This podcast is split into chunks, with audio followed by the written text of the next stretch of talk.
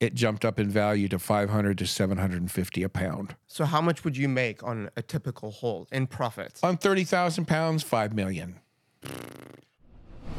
I have a vision right now in my head of looking down through a valley between two mountains.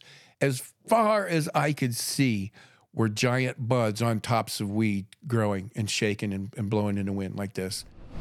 No, dude, he opens my closet up and I've got these four by three foot deep by, by four and a half foot tall safes. Oh, Six goodness. of them stacked in there on top of one another. $6.7 million cash. How much? $6.7 million in cash. And was that all of the money that you had at the time? No, hell no. There was more in the attic, but they never searched the attic. We're gonna have to cut that out of the beginning. Forget I said that, okay? Yeah. Okay, so you ready? I'm ready. Let's do this thing, man. What's up, everyone, and welcome to the Wide Awake podcast. I am in Fort Myers, Florida, with Tim McBride. And Tim McBride is a former marijuana smuggler living on the edge of the Florida Everglades from 1979 to 1989. Tim ran Southern Waters and the Caribbean with a band of modern day pirates known by locals as saltwater cowboys. At a very young age, Tim became the boss of an operation that was responsible for smuggling roughly 30 million pounds of marijuana into America. Welcome to the studio in your house. Welcome to my home. No, yeah. Thank you for that introduction. That was awesome, man. Thanks for um, letting me do it here. Not at all. Glad to be here. Glad to talk to your, you know, your viewers, your people out there. Give them a little bit of an education on the early Caribbean marijuana days, uh, the industry, that industry rather. So, I mean, just to start off, I want to know sure. how long have you been growing that beard for? I've been growing it since 2014, I believe, somewhere around in there. But you know, I always have the occasion to chop it because if I don't cut it, you know, if I let it continue to grow, by this time I'd be, you know, it'd be tangled around my shit and I'd be falling around everywhere and you know, tripping and shit. So, uh, but uh, the intention was not to cut my beard until I got my book published. And just before we get into any of the the main topic, you know, I want to know what were you like growing up? Just an average, ordinary, everyday kid, man. I mean, I was just out of, you know, my father was uh, 82nd Airborne in in uh, North Carolina, uh, paratrooper, jumping out airplanes, which is something I'll never do because if that bitch is landing, I'm landing with it. Um, but um, yeah, so he wound up, you know, as we got older, got a sales job in the Midwest. Four years I went through high school in the Midwest. Uh, in a town just north of Chicago, between Chicago and Milwaukee, called Lake Geneva or Delavan, which is right next door, went high school there, and I had the opportunity at one time, you know, and at of or uh, uh, fortunate to be asked to to take a job with an entertainer uh, at that time, and uh, was part of a group of other Hollywood entertainers at that time called the Rat Pack.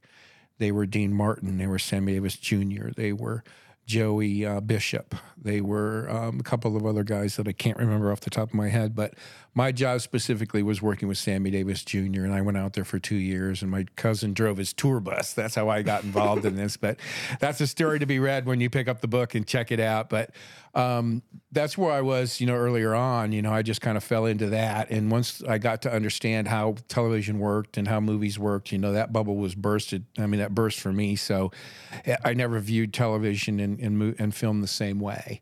So I left there and I went back to Wisconsin of all places because that's kind of where I was hanging out growing up. You know, seven, 18, I was I was just turned uh, um, 20, just going on 21, and I went back to Wisconsin. That's when a buddy of mine that I used to live next door to called me. He had living in Milwaukee at that time. That's when he gives me a call on the phone one day and he says, "Hey, I'm moving to Florida tomorrow." I'm going to work with my brother and my, my brother-in-law and my sister. They uh, they run one of the only fish houses on this little island down there in the you know up tucked in the northwest corner of the Everglades National Park, among this place called the crazy place called the Ten Thousand Islands. And he says, and we live on one of these little islands, and I'm going to get a job on a on a boat that catches stone crabs. And I said, did, he said, did you want to go? And I said, hell yeah, man, let's go. So I just packed everything in my Cobra and off we, you know, off we go And uh, again. did, at that point, did you ever do any kind of work in that industry? No, no, no, not at all. I mean, I, I was the, I was that kind of kid that, you know, that had learned earlier on that if an if an opportunity or something that appeared to be opportunistic, you know, came my way, I was the first one to jump on board and say, "Yeah, let's do this," because I never wanted to be that one guy or that person that said, you know, damn, I wished I'd have done that. You know, I never wanted to kick myself in the wor- in the ass having said those words. You know, so I just went and did it. You know, regardless if it didn't work out, hell, I went back and started over again. Just like I went to Hollywood, I went to L.A. Two years later, I'm like, screw these phony baloney, fuck this shit. I know this. You know, I know what this is all about. So I left. You know, I was I wasn't impressed by It's that. It's not the kind of lifestyle that you like to live. No, I don't. You know, these people are just, you know, they get up and they put their pants on like everybody else and they go to work and they act about, they portray someone else, you know, someone else's who deserves the accolade that they're getting. That's You know- something you know, that my my focus is with this podcast is people ask me, what do you do and what do you focus on? And the way I always say it is, I don't want to speak to people playing someone else in a movie. I want to speak to the person that that actor's playing. Right. How did you get into the smuggling business? That happened rather serendipitously, let's say it that way, because I didn't go on this little trek to Florida with, with any aspirations of becoming, you know, what I what I had become or get involved in what I became involved in. Um, when I got there, and even prior to getting there, occasionally my brother or um, Mark's brother-in-law, they'd come to visit for summer vacation or whatever, and they'd tell these goofy stories, and he'd always had good, some good smoke with him, you know, and um, so you hear these little stories, but when you get to the island finally, and you start hearing that you know, a few more of these ghost ghost stories is all they are, you know, at that time. And you know, it goes through one ear and out the other because that's all it is really, uh, until you actually become one of those ghosts. And uh, and in and in my case, I went down there uh, not unprepared. I know that um, Mark, my my buddy that had invited me down, his sister and brother-in-law were building a brand new house at that time. So I knew that I could have a I could take a job as a tender. You know, if I didn't give a shit, I'm a brick tender, I'm a block tender, I'm hauling bricks for the fireplace and blocks and like this, just helping out building the house. And during that time, we're coming to the end of this end of crab season, and they're when they're bringing traps in and they're doing their thing. But Captain Billy had Mark working on the boat along with another guy who was from from Michigan at that time. Well, um, crew changeover in an industry such as that is is rapid. I mean, some guys work for two, three, four months and they quit and they leave. You know, they don't, you don't ever see them again because I mean, it, it it that work alone will make a man out of you. Backbreaking work. Oh Jesus, I'm talking about yeah. I mean, at that time, and and Billy was the was uh, I mean, that industry was very lucrative and very I mean active at that time. Uh, stone crabs were being sold all over the world because they only grow in those southern waters around Florida in the Keys and in those areas, and particularly in the areas where we were fishing here on the southwest coast of Florida. Um, just an example, our our little operation, I call it little operation, the captain and the two crewmen, between all of that, we we're working six thousand traps every season. Can you tell me about the day that you started smuggling? How did you get into it? okay.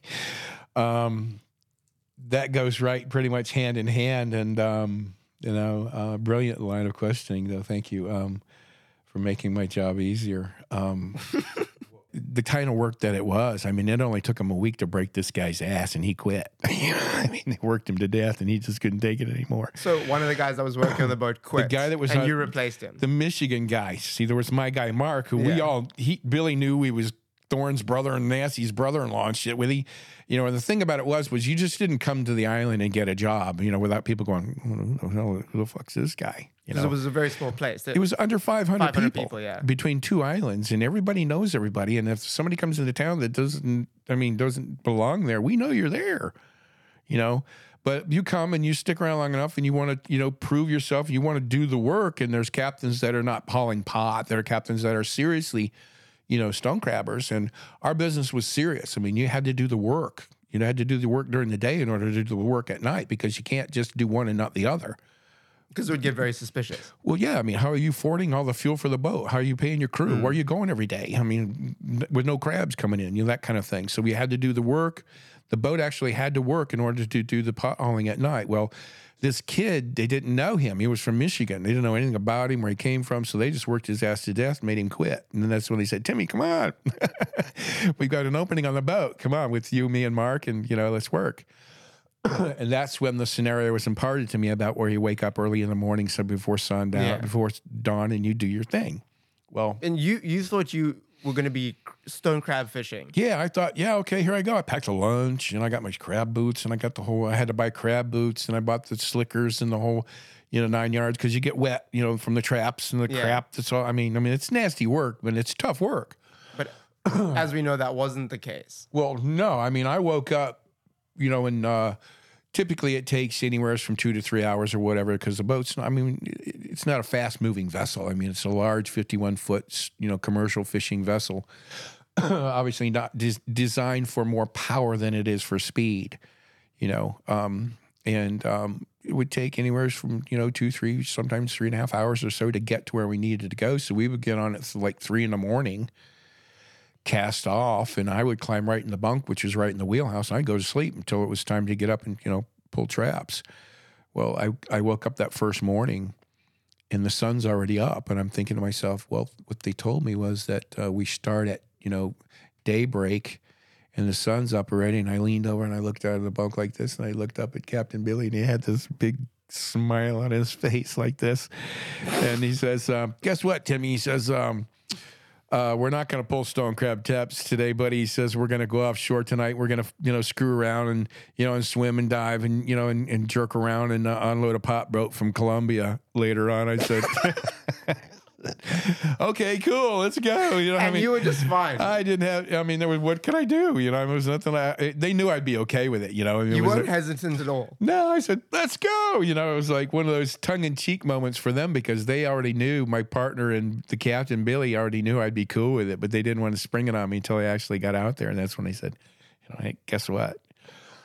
so my first time ever working that boat, I didn't even see a crab trap.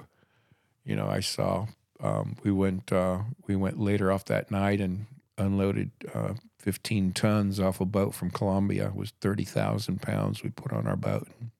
30,000 pounds your first time. 30 pounds of, of uh, um, Colombian red bud right from the jungle, man.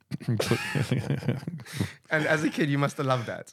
yeah, I mean, I was just like, I mean, there were no instructions on how to do this. There's no playbook, you know. You don't read on how to, you don't read up on how to, you know, how to unload a freighter from Colombia and then bring it into shore, that kind of shit. You know, I mean, I was just thrown right in the middle of it. It was kind of funny, you know, in, in the way in which it happened. But um, we brought that that first thirty thousand pounds in, you know, and, and the, you know, once we go out to the boat, you know, a lot of times it isn't just pull up to the boat and they, you know, the shit comes raining down on you and you're loading your boat and shit like that. You know, it's a lot of times it's get up on this damn thing and help their crew get it from down below where they can comfortably throw it down onto us, you Yeah. know, because they had to come across the Caribbean with it stuffed down underneath, you know. So people would transport it to you, and then you would take it the rest of the way. Right. Wherever, whatever corner of the Caribbean the boat was coming from, whether it had been Jamaica, Venezuela, Colombia, South America, Panama, Belize, Honduras, you know, which um, uh, was British Honduras before it came Belize, you know, as well. Um, any of those, any uh, country on the Caribbean rim that had weed available was where it was coming from. And we had connections in every one of those countries. I think it's important to give some context to this because this was during the war on drugs in Miami, Yes. right? So a lot of people that might be watching now, weed is more accepted and Yeah. it's not seen as a hard drug. Right.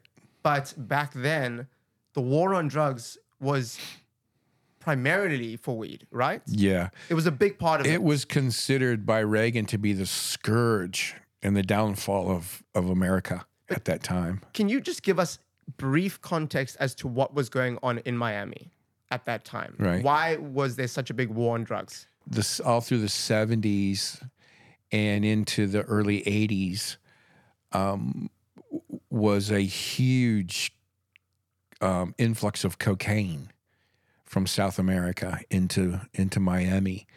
Um, through the Bahamian Islands and those in those windward and uh, and other islands off the you know off off the coast of uh, of Southwest Florida or Southeast Florida at that time, and um, what wound up happening was that there was so much cocaine coming into Miami that um, um, under the guise a lot of it under the guise of one woman, she was considered at the time um, the godmother of cocaine. And she was actually the person who introduced and brought Pablo Escobar and Carlos Lehder out of the gangs in Medellin. They were selling marijuana with the gangs in Medellin, brought them out of the gangs in Medellin, taught them how to gather the coca paste and create the the uh, cocaine hydrochloride, which they used to, you know, as them as a conduit into the United States. And what was her name again? Her name was Griselda Blanco. And how were people smuggling it in? Because people get very creative Right. with this kind of stuff. Right. I mean, I watched a documentary, and a lot of the time they would put the weed under the boats as well, um, not just in the boats. There was like little storage facilities under. There was also, I mean, I know Pablo Escobar built submarines, Right. which were just like the most dodgy things I've ever seen.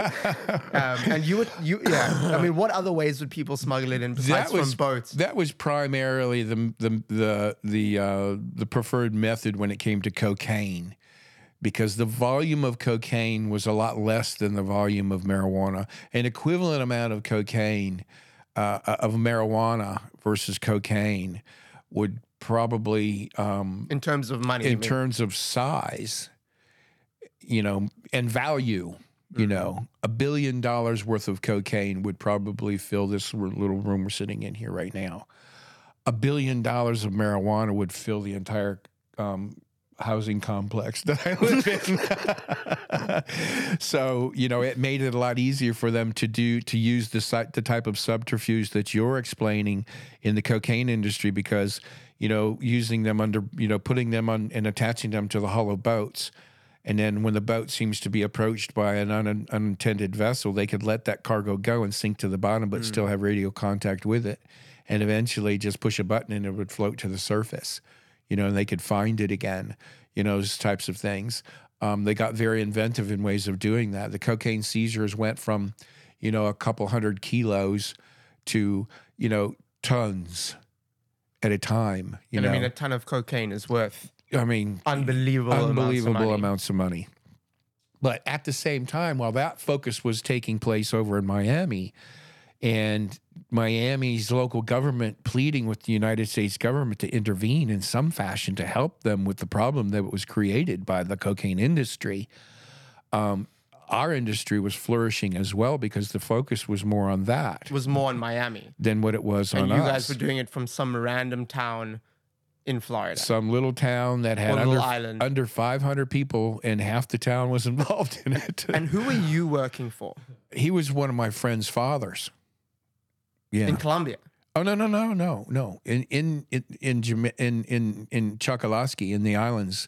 Um, what was taking place was the the um, we were what was considered third generation pot haulers. We were the kids. The second generation pot haulers were our fathers and uncles and older cousins and grandfathers and people like that, who in turn learned that trade from the generation before them which was like I said, our grandfathers, and it was their uncles and their cousins and their you know, their older cousins and people like that. So as it was passed down from generation to generation, they put us kids out there working because I mean th- the adults aren't the ones out there moving 800 to 1,000, 70 to 80 pound bales twice. Getting A, the young kids to hold it. yeah, get the kids to do the work, Hey, man. hey, son, can't you just come over here and just lift that bale of marijuana for me, please? my, my back's a bit delicate today. and that's pretty much how it was. but who know? was the actual source? Where was it being grown? That's what Uh, I the mean. The majority of what we took i- or had brought into the country at that time was from Colombia, and it was taken from one family. First time I had worked for him, I didn't care who he was. I didn't even know it was his mo- his his shit and his money I was working with. You know, because I told the two guys in Miami, Carlito and Leo, the two guys I was working with, that I don't care who they are. I don't want to be introduced to them. I don't want to know them. You bring me their money, tell me what they want, and I'll put it on your doorstep because I was getting paid two different ways to to do this scenario. One was to do it all. Cost you $175 a pound for me to go to wherever country you wanted your shit from because I had a family connection there that I could get it for for $10 a pound. $10 a pound. So is that how much you were buying it for? I was paying $10 a pound for it. So this Colombian cowboy or this Cuban cowboy over in Miami had $300,000, he wanted 30,000 pounds of marijuana. I could literally spend $300,000 and buy him 15 tons of Colombian red. And by the time that $10 a pound material reached the United States waters, it jumped up in value to 500 to 750 a pound. so how much would you make on a typical haul in profits? On 30,000 pounds, 5 million. But out of that 5 million, I paid the crew that helped me smuggle it And how much was each member of the crew getting paid? Uh, because this is a high risk job. This is not different like amounts. you're not working at the bank here. yeah, you no, know? no, no. They were getting paid really, really Da- well. danger pay. yeah, danger pay, and even the minor jobs were were paid were paid very well because I wasn't greedy. I didn't care. I was making millions. I mean, Jesus. Yeah, I mean now we're now we're getting into three different stories here about Yeah, let- let's you know- let's actually go back before we get into that. back to the families where I was getting it from in Colombia, Yeah, you know, yeah. and that sort of thing. Well, they were generational. They were handed down to me by the families that I had taught me and the families that had taught them because the original family, the original pot hauler, uh, was a man by the name of Loren Totch Brown. Um, if you want to, you know, look him up and and and and find a, a very interesting and a very wonderful, wonderfully kind man, who um, was, you know, at that time were given a bit of an ultimatum from the United States government as far as his being one of the founding families in this little island area, who whereby if you had taken somebody from one of the larger cities in North America, pull them off the street, there was some you know stockbroker or whatever lawyer or doctor whatever like that, take them and put them off in the middle of uh, uh, the Everglades between on 41 between Everglades and Miami and say okay make a living, you know there it is, they die. That's literally what these people did. They found this place, made a home out of it, learned how to make a living from it, learned how to bird, you know, take the plumes for birds because at that time in the in the 20s and the 30s and the 40s, the women in New York liked those big fancy hats with the plumes and the feathers out of them like that. Where in the hell was that coming from? Well, it was from people like this.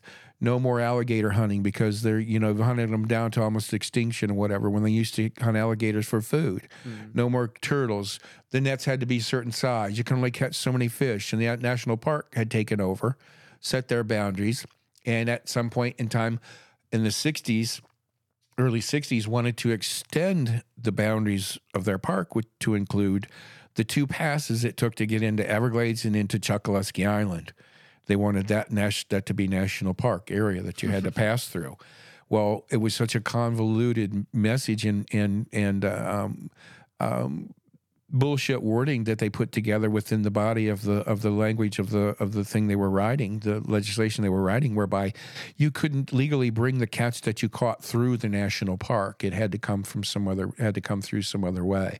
Well, there are only two ways to get to these islands in any of the fish houses to process your catch was through Chokoloskee Pass or Indian Key Pass, and they were trying to make those national park. Well, they said, okay, you want to keep putting all these restrictions on us and making life difficult for us when we eked out a living and made this town possible and made it at one time the county seat of here in Collier County. It was that big of a deal. I mean, the, the town became actually became something. And it was because of the original founders that had the balls to, you know, to frontier this mm. place. And now the government wanted to take it apart. That's when they said, okay, well, here you go. We found a, play, a way to, sup, you know, su- um, supplement our income, if it were. Yeah. And that's kind of when it took it took over. And Totch was the original. Went to Panama with his crew and up and around the corners into Colombia and up the rivers to find out where they were growing and how to do it and how to take it over. And it took him trial and error for a number of times and over a course of maybe like several years, and finally figured it out. He was one of the first, one of the originals, and then he taught. You know, he was coming into Miami at that time you know, in those early days. And then when cocaine started to become the thing, the the two passes to get from the Caribbean to Miami area were the Mona and the Lisa, or the Windward and the uh, um, um, the the Windward Pass, and they were becoming, you know, watched over by the United States and the government because of the cocaine traffic. So he said, "Well, look."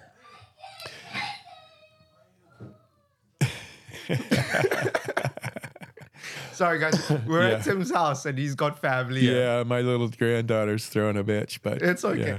Speaking of these two passes uh, becoming um, as clustered as they were, uh, that's when Totch decided that okay, we've got the what we call the the gap. The the the only other pass into the Caribbean or the Gulf of Mexico is between the western edge of Cuba and the eastern edge of the Yucatan why don't you bring this stuff over there over to where I'm at in 10,000 Islands? He says, dude, get that shit over there, man. We own it. I mean, I mean, you know, you've never seen such a thing in your life as this. And that's what started all the, the influx and the pot hauling and all this sudden, you know, this kind of thing. Um, and, um, which would bring us to your, you know, your next query as Yes, to how you got it, uh, how you would store it. What was it like driving back with it? there's a there's a common misconception about you know um, those days and and the pot hauling that was going on, and never once did I ever say, and will I ever say that we were the only ones ever hauling pot? You know, we were the ones that did the most. You know, I mean, you know, we were it, but we weren't. There were a lot of guys and and gals out there doing their share. You know, so a lot of them got busted. You know, I'm sorry to say but a lot of them made it through, you know, and bless and God bless you for doing your part, you know. But the story that I'm imparting is, is simply a story about a small town who learned how to integrate it into a way of life spanning these generations and running those southern waters in Caribbean with literally with impunity, you know, and um, the method by which it would work was simply, you know, like I said, our boat would go off and get its load. And a lot of times we've got as much as, you know, we could have as much as 40,000 pounds of shit on this boat. And at this point, we've got, you know, it's not hidden. It's not hide it down below and stuff it in the holes and that kind of shit. It's stick a bale of pot anywhere you can stick one on this fucking boat that's 51 foot long because it's, you know, it's designed to haul crab traps you know, and it's set up like that, and it very perfectly designed by that nature to haul bales of pot, you know, because you can stack them on there just like you can crab traps. And we had them on the bow as high as you can get them. We had them on the sides and up to the windows, just so maybe you can see out the windows. And on the top of the wheelhouse, we had them even stacked up there, as many as we could stack, just high enough so the radar could turn and do its thing Where would you sit? on top of the pile. You know, the captain is in the wheelhouse. We never shoved anything in the wheelhouse because that's where the captain is now. Once we get the boat loaded and we turn away from this vessel and we put the throttle to this 12 this this turbo 12 twin diesel um, powerhouse of an engine that's turning a six to 800 pound brass prop and it's moving this, chugging this 40,000 pounds through the water. It's barely moving. It's moving maybe four or five knots, six knots at the most. And we always had a chase boat that we, what we called it, was a chase boat riding along next to us. And that boat was there for our getaway. It was for our protection. And the captain in the wheelhouse, while he's dialed into the radar, you know, he's face down in that mask and he's watching and he's listening to radar and he's checking it out. We've got a red light in the wheelhouse. So when you walk into the wheelhouse, you can still see, but the red light doesn't deter from your night vision. So when you turn around and walk outside, you're not blinded and you have to readjust to the light. That's why you see in a lot of movies when the submarine goes, you know, red light comes on, it's a night vision. Mm. It keeps their night vision so when they walk into our dark room, they can still see, mm. you know, that sort of a thing. And the captain, he's dialed in. And if he happens to see within, you know, we had a radar that could go 50 miles. And if he sees a target within that range, he can keep an eye on it and watch it for a little while. And if it gets a little closer, he can shrink down to, you know, 45 miles, 40 miles, And you know, 35. coming for and you. if it keeps coming a little bit closer, 20 miles, time to start thinking about getting off this goddamn boat because, you know, they've got it.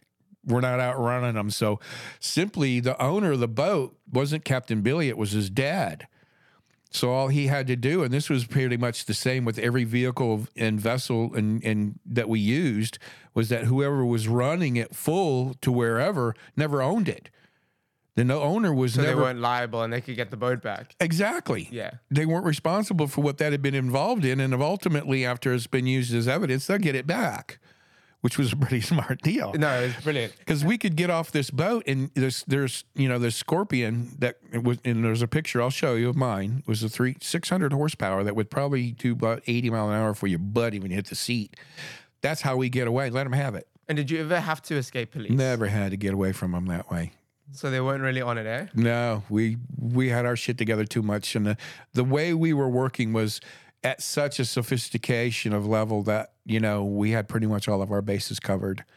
You know, and the older generations still had congressmen and senators and whatnot working with within their little circles or what have you, until they all wound up going to prison, and then that's when I took over. But what happens is, you know, once we've got our load and we're chugging back in, we bring it up into what's called the outer islands of the 10,000 islands. And if you Google 10,000 islands or do any kind of a search, web search, you'll see and go to images to an overlay, and you'll see that this is a, a labyrinth of literally 10,000 islands. And it was built right in us kids' backyard. And, and it's 27 miles long by three miles wide, and it's just ins and outs and So turns be and very, very small islands. blind eh? waterways and just yeah, I mean yeah, very small. Some not some the size of this area we're sitting in. Yeah. you know, Just like but- little little beaches, basically. and you can well uh, it, until you we get to the outer islands, then you start seeing the beaches, and you can have your own little spot on an outer island with a just perfectly ringed white sand and spend the day partying and picnicking and have an island for yourself to to you know water ski around and just have the coolest time. It was a great place to live, a great place to grow, grow up as a kid. But an even better place to haul pot to if you were trying to get, you know, hundreds and th- even thousands of tons of shit in because if someone was following you, you they would just get lost in it. lost you know and we've done that on purpose before we've had guys chase us literally on purpose chase the guys and have them lose them and sit two or three islands over and watch them because they don't know where in the hell they are or they're not coming out of there you know and then have guys just watch them and say well they're still there you know they don't know how to get out of there just keep working How much money were you making at the beginning? in the beginning doing the job that I was doing, um, like the first two jobs I said I had to, the first two days I worked on that boat, I never pulled a trap. It was 15 tons the first night. But I didn't tell you the second night I got on that boat, the day I got on that boat, we didn't work again. We pulled 22 tons that second night. So I was already at 37 tons of shit before I'd even pulled a trap, you know? and I was given rookie pay, $5,000 per night, just because now that the captain understood he had a crew that was willing and able to do this type of work, my pay then from that point on went according to the size of the load. And I was averaging anywhere from fifty to $100,000 a night. I just turned 21 and we're working anywhere from two, three nights a week. How would you store that money? I mean, you, you can't just go to the bank and say, "Here's hundreds of thousands of dollars." no, we had so what would you do with it? the older generations were were um, were very aware of the type of money we were making, and we were very very aware that kids are kids and kids will be kids if they're not reined in. It was important for them to under have us understand how absolutely important it was for us to to grasp the fact of how to spend money and not have anything to show for it. What is the kind of stuff that you can buy that you don't have to take a receipt for? Well, there's certain things that you can do that don't allow you to do that. Plus, you can spend as much as up to $10,000 without the government or the IRS, the Internal Revenue Service, having to be made aware of it. And the business who gave that money, who you gave that money to, having to declare it. You can spend up to 10000 After 10000 $10,000.50, $10,000.25, They they just have to report it. report it. But up into that amount, you can pay and buy anything you want to, and they don't have to report it. So you're clean aware of that. But spending ten thousand dollars at a time is negligible when you're getting paid hundreds of thousands. I mean, there's only so much shit you can buy. Twenty-two pound, point two pounds of hundreds. That's a million dollars. Why would you? How do you know like how much money weighs? Uh, just by weighing it. I mean, a lot of people at that time were were privy on how to weigh the money because regardless of the denomination of the bill here in the United States, it weighs a gram But I mean, why weren't you just counting it? because it took too fucking long. Dude, imagine. I mean, this was one of the reasons why, and this is some topic we would have talked on here sooner or later about. I'm spending ultimately, you know, because of how, you know, when we took over, we changed the whole industry. We changed how we were doing things. The loads actually got bigger because now we now they understood how to compress these loads into workable bales of I mean hard pressed bales that weren't coming at us like that in the early days. They were like somebody put their foot in the bag and taped it shut and then sealed it shut with um, burlap. And by the time we got them, a lot of them were like shake was flying out of them, and there was seeds everywhere in this shit, you know. And then once that got cleaned up and learned how to make them all even, all the same size, and they were stacking and fitting perfectly, now the loads got heavier and the pace got bigger. So now my paydays go from a 30,000 pound, which was, by the way, I never saw a load that small ever again after that day. 30,000 pounds was just too small. It didn't exist. We were at 22. We were at 25. We were at 30. We did 55 tons one night. Surely a boat can't hold 55 tons. Like a Well, the small boat bringing it to us, I've seen as much as two and 300,000 pounds on some of these freighters. They must, oh, they're big boats. Oh, eh? these are 400 feet if they're a goddamn foot. these boats. But, you know, we're sending them to get loaded. These loads are paid for. We've got buyers in Miami that have already paid for the shit. We're just trying to get it from here to there to get it to them. So rather than send 25 boats to get this shit and, you know, send one, this was in the earlier days when you could do this sort of thing. You could have a boat you know, with 200,000 pounds and approach it two and three times.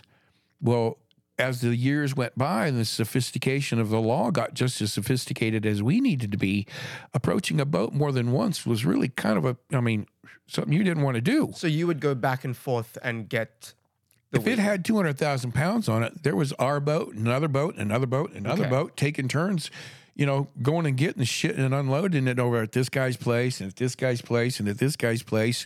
It was actually one of us guys' jobs. You know, and we did them in rotation to go around to each of these offload spots around the island, even in Everglades, and pull out the plants that had started to grow from the seeds that were coming across from the shit, you know, that was being brought across the dock. Oh, because you the know? seeds would fall everywhere. Seeds were everywhere, dude. This was this wasn't back when there was seedless pot. This You know, was I mean, sometimes my, my mom smokes weed. I used to smoke weed. And when the seeds are lying around, I would take them and we've got a really old next door neighbor and I'd throw them over Yeah, to their yeah, house and start just- growing everywhere. see if they're viable, you know. Yeah, throw that fucker out there, you know. But in those days, that kind of weed, the Caribbean weed, was seedy. The less seedy stuff came from Jamaica, which they call the virgin bud. Jamaicans called it virgin bud. Well, virgin buds typically means it's the female virgin bud, which everybody's growing in the States today, which is the cream of the crop. You want the female plant, you don't want the male plant. You keep his ass as far the fuck away from this plant as you possibly can because it mm-hmm. will cross and contaminate it.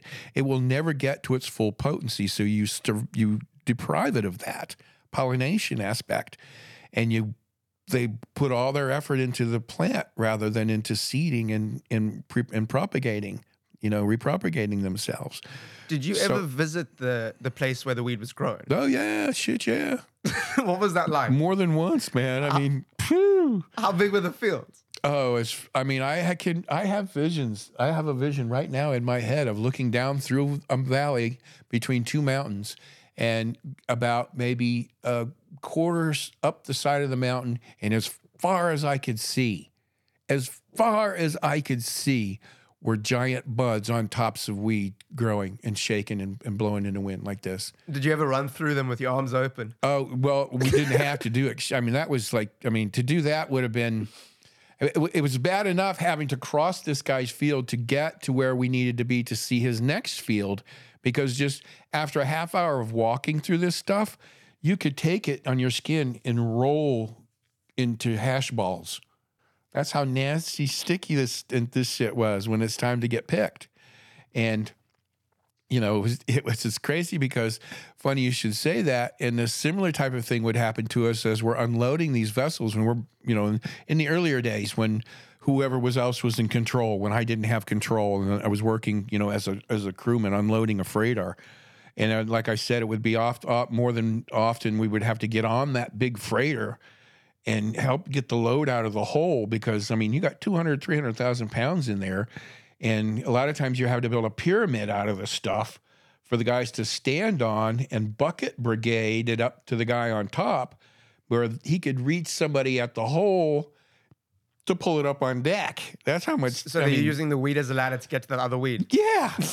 Yeah, it was crazy because we're not using the hook and the crane and the and the nets and the you know just screw that. I mean, it's it's it's a race against t- the sun to get the load that you can get with enough time to get back in shore, get this shit into, and and then I'll tell you exactly how it works here in a second.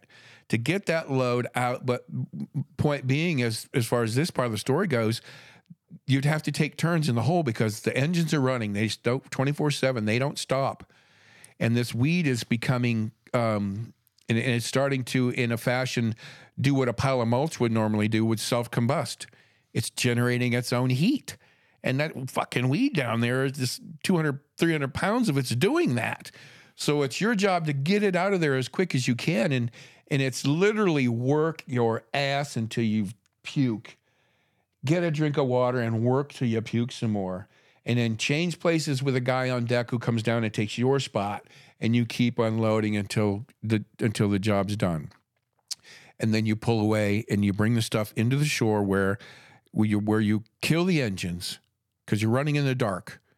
And you kill the engines, and the shore crew's already already in these islands. There's probably 25 or 30 of them, these smaller boats that are 25, 20 feet, 22, 25 feet. They're wide boats with shallow drafting bottoms on them. And the majority of them have 200, twin 235 e- horsepower Evinrudes that have vertical and horizontal trim. So they can actually take those props and pull them up, right up to the bottom of the boat. And as long as that prop will make it through the water, that boat's going to make it through the water. So we can go through the shallows. And these guys got 30, 40 bales on them. And they're coming out like flies on a garbage can. There's 25, 30 of these, depending on if there's our boat and another boat and another boat loaded. I mean, there's 25, you know, 30 boats coming and making as many trips to where we come from, from the little island, and literally put this shit and stuff it into one, two, or three of my buddies' houses that we've taken all the furniture out of. So you would store it at your guys' houses. I mean, yeah, fill the house full. Bathroom, bedroom, dining room, kitchen, you know, living room, playroom. Where were your parents during all of this? My parents lived, you know, Far away. thousand miles away. Did, did anyone know? ever just walk into that place and just be like, "What is going on here?" Never happened because, like I said, you don't just walk in there and nobody knows you.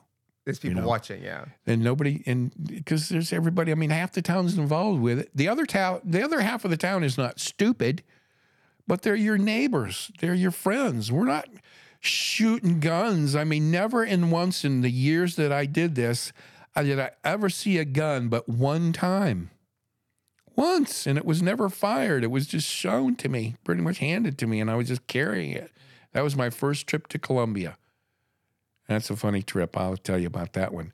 But this is the scenario about how it all worked. You get it into this house, and some of the vehicles that would be driving this stuff the next day during the broad daylight when the sun comes up is when it makes its way to Miami. So from sundown to sunup is when it makes it to the island. From sunup to sundown is when it leaves the island in broad daylight because we were masters in what they had called masters of hide in plain sight who in their right mind would ever expect coming out of a town of just under 400 people 40,000 pounds of marijuana is being run out of that town all day long. Who would ever I mean nobody ever expected it you know? So it just happened. I mean like in 9 times out of 10 my guys are waving at the law as they're going by the sheriff hey how you doing Did, did you ever feel bad about how much money you were making? Because you get people that work their whole lives yeah and don't see that kind of money. it was never perceived in that context, to be honest with you. But now that you're sitting here trying to, um, you know, trying to make me feel ashamed of. no, no, no. That's not what I'm trying to do. That's not what I'm trying to do. That's not what I'm trying to do. no, I understand. I'm just pulling your. I'm just shitting with you. It was you, just man. a, but a question no, that came it's a valid mind. Yeah. question. It's understandable, you know, and you know, coming and I've never quite viewed it from that context, but it's an interesting way to view it, you know. But you know, had you know, in retrospect, had I been able to, you know, honestly and without inhibition. Share more wealth than I was sharing at that mm. time without being ridiculously noticeable. I mean, I would literally be driving into town to go to a club with a buddy of mine whose truck that I didn't really want to show up at the club in. And without any trying to insult them in any way, say, you know, dude, pull in, pull into this dealership right here, this Nissan. And I know every dealer that was selling cars in town. And, you know, dude, pick out a truck. you know, pick out whatever truck you want And and just within five car. minutes, we bought we drive out of there with it because the owner knows me. He knows I'm good for it. You know, I'll come back and pay for the fucking thing, or I'll give him cash right there for the damn thing. And he knew that if it was more than ten thousand dollars, how to go about depositing the money that I gave him for the What purchase at of like different times they were deposited. yeah, or- every day sp- deposit a little less than ten thousand. If it was a twenty thousand dollar truck, you know, in those days trucks weren't very expensive. We're talking about eighties. You know, if you spent thirty thousand dollars, you were buying a mammy ass truck. You know, excuse me, but So you, you were taking care of the people around you. I would take care of Yeah. people. You know, and if I had literally back the money that I had given away to people, because I give money away with ever ever expecting to get it back, I don't want it back. I got enough. You know, I'm trying to make room in my attic for more, you know, but this wasn't what I was imparting to them. It was just Tim being Tim, hmm. you know, not not for any pat on the back or just, you know, any accolade of any kind, Yeah. just because I felt like doing this for my friend. And I carry that same type of, you know, integrity with me with regards to this story. I'm just one cog in a very giant wheel, man. You know, I can I can tell you about my point of view of it and how it all worked for me mm-hmm. and how I perceived it all taking place. But I guarantee if you talk to one of my other crew guys or anybody that had any significant involvement within the inner workings of and you know the sophistication of which it was we were doing could offer you a uh, a fresh different far different point of view other than the one I'm giving you you know, which is an amazing thing about this. And one of the more interesting things about I think about the story is the simple fact that for for nearly 40 years, no one within this United States had any idea whatsoever that Everglades City and Chokoloskee, between the two of them, just under 500 people, was the international marijuana smuggling hub of North America. and you were at the center of all of and it. And I tripped and fell right in the middle of it. That that type of a, of, of of recognition or accolade, for lack of a better word, was not given to them until this history became, you know, No, fact. Yeah. and it was you know my story is just one of several stories that come out of there because you know it when they when you talk about you know when people make the analogy um, by saying you know it takes a town or it takes a village you know to raise a person well in this ta- in this case it literally takes a village To raise a crop. to, yeah, I mean to raise everybody's expectations with regards to the uh, um, the uh, demand. You know, it wasn't like we were shoving this shit down anybody's throat. yeah. It was just, I mean, 20, 30 tons, 40 ton loads was all we knew as kids. We didn't know anything any different. We didn't know there were smaller amounts, you know, available to us. What was the best part of that job? The best part of it, What was the best part about smuggling marijuana? I think, uh, running offshore to offload a freighter, a freighter.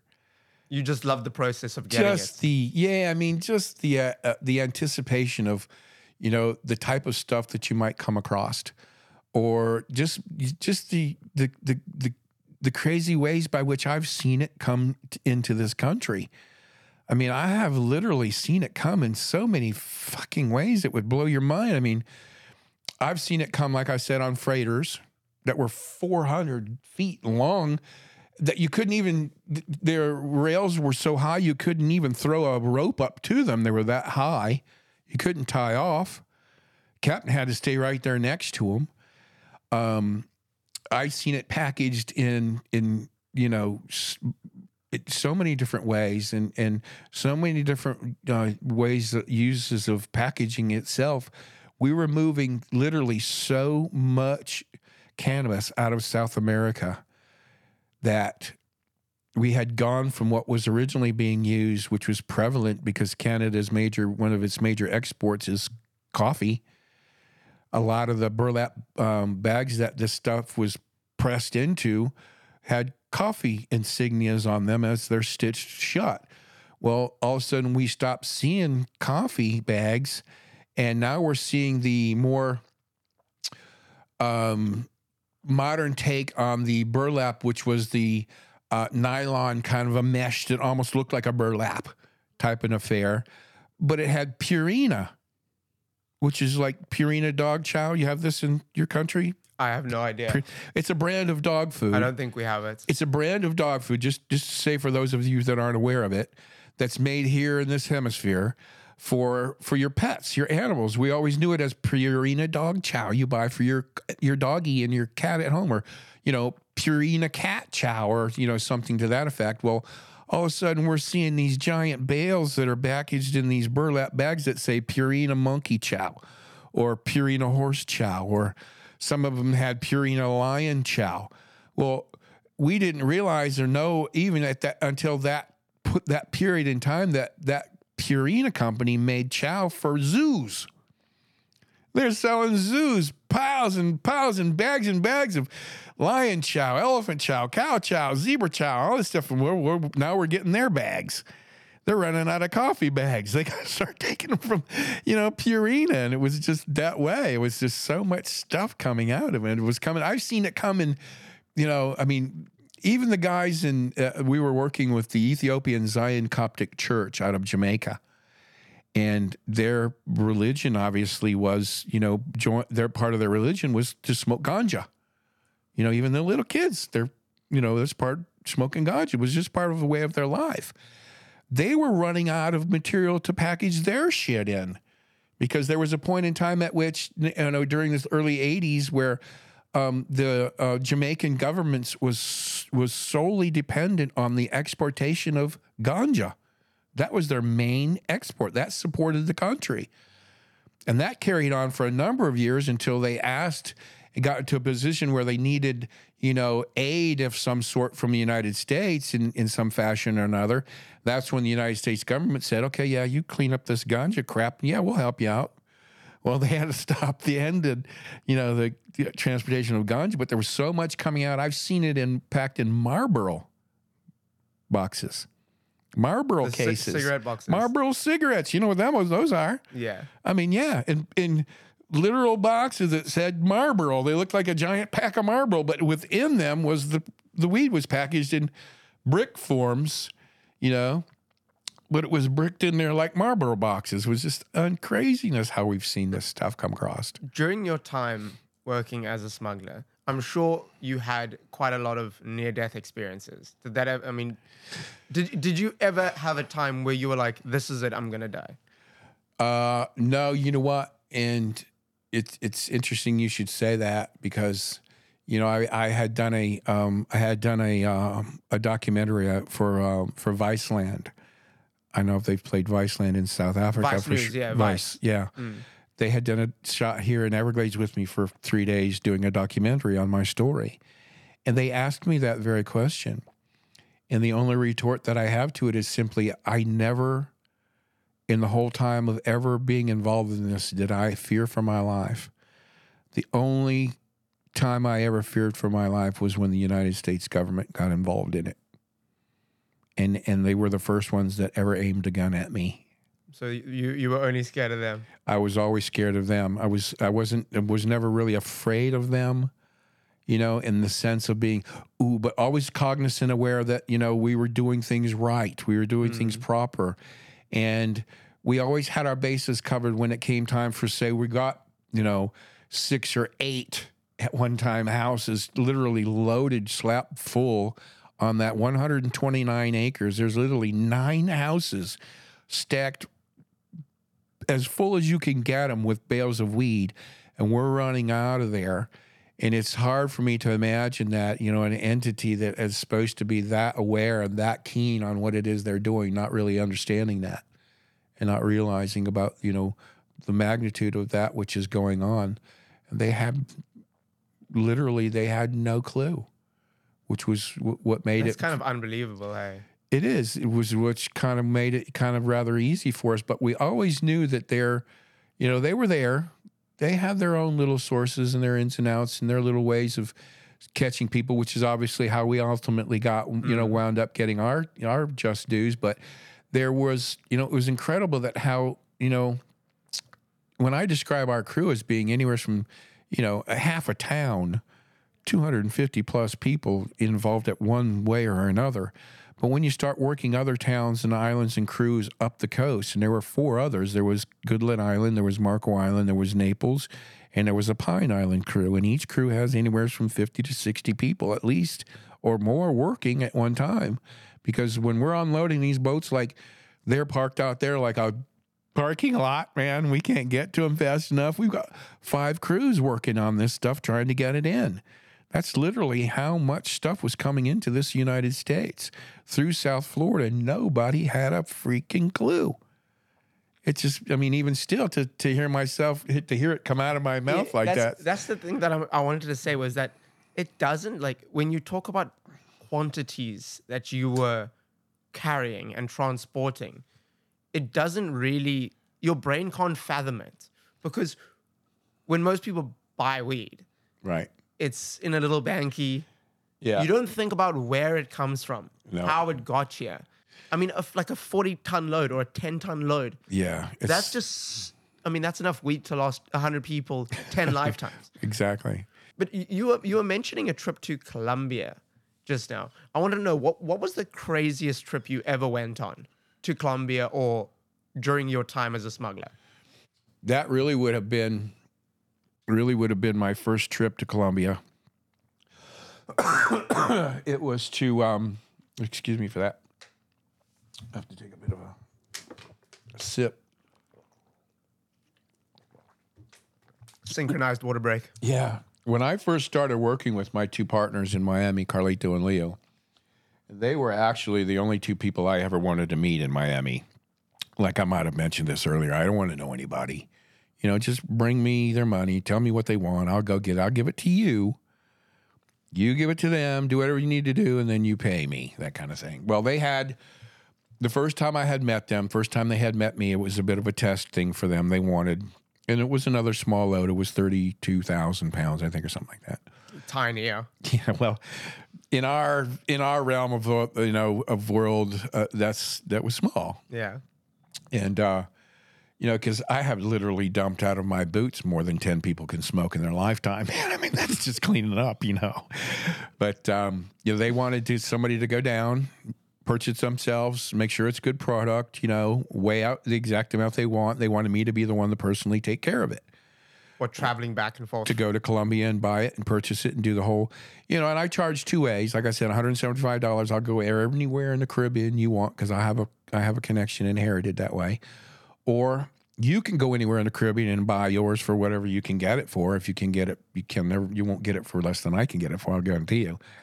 But you can, you know, you're more than welcome to do it. And I bring your boat out here. Tell me what latitude and longitude to meet you and when to meet you, and I'll take it from you and give it to you for 145 dollars a pound. I'll do it that way. But most opted for me to do the whole thing because it was just it was easier for them. There was no sweat off of their you know behinds for that. So um, that's pretty much how that would take place, you know, and um, whatever country they wanted, you know, which is would be where I would get it from, you know. But um, you know, during that scenario, you know, there was always there was always, like I say, there's always a safety valve of some sort built into this scenario and I've never held, I've never put myself in a position where I have no way of, of exactly and responsibly um, accounting for anything that may or may not happen to your stuff along the way.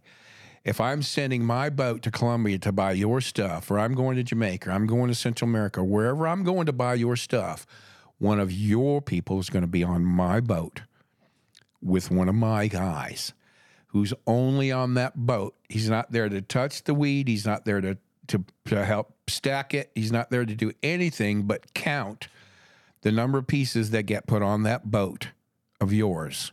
And while your guys counts, while my guy counts. When they both have the same count, we leave and we come back to the United States.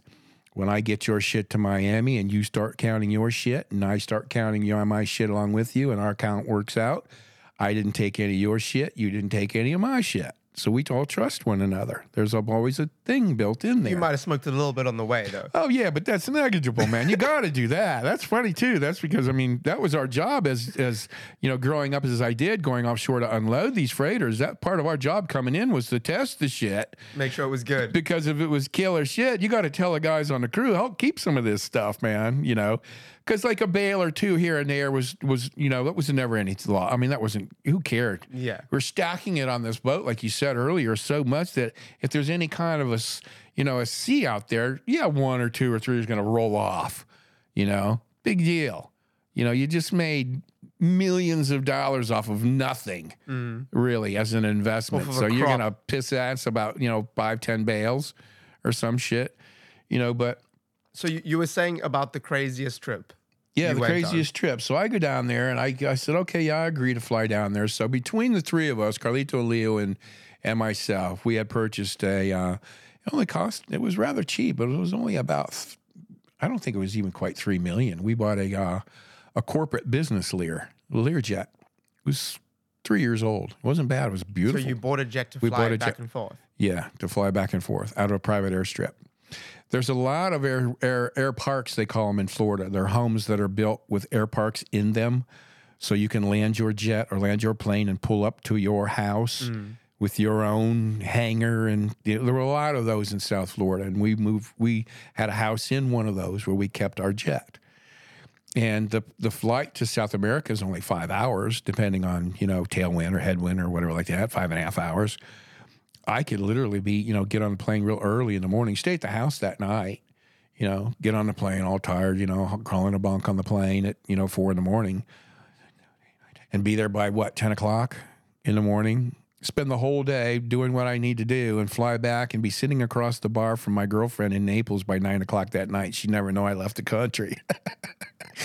you know, it was just done that way, you know, and then that first time I flew down there, I didn't meet the boss, the guy who owned the plantation and who was in control of all the growers within his region, within his reach, uh, which was almost the entire northern coast of Colombia, damn near it, because he was rather connected. He wasn't a cartel by any way. He was a family or, a family guy who inherited all these different growers in the the house and the th- mansion that he lives in from his father. so we fly on down there. I don't meet him that first day. I take a buddy with me named Ruben who speaks who speaks Spanish because I don't speak a lick of Spanish and this guy doesn't speak a lick of English. So between the two of us, I've got my interpreter and he's got his. And um, excuse me, we're put in a uh, an apartment at the back of the house, which is probably four times bigger than you know, eight times bigger than this place. You know, it's huge. And um, you know, we have our own personal chef who came in and made us dinner. You know, and and you know, women waiting on us hand and foot. You know, and uh, anything we wanted. And so we wake up the next morning. We have breakfast there at our suite. And um, excuse me.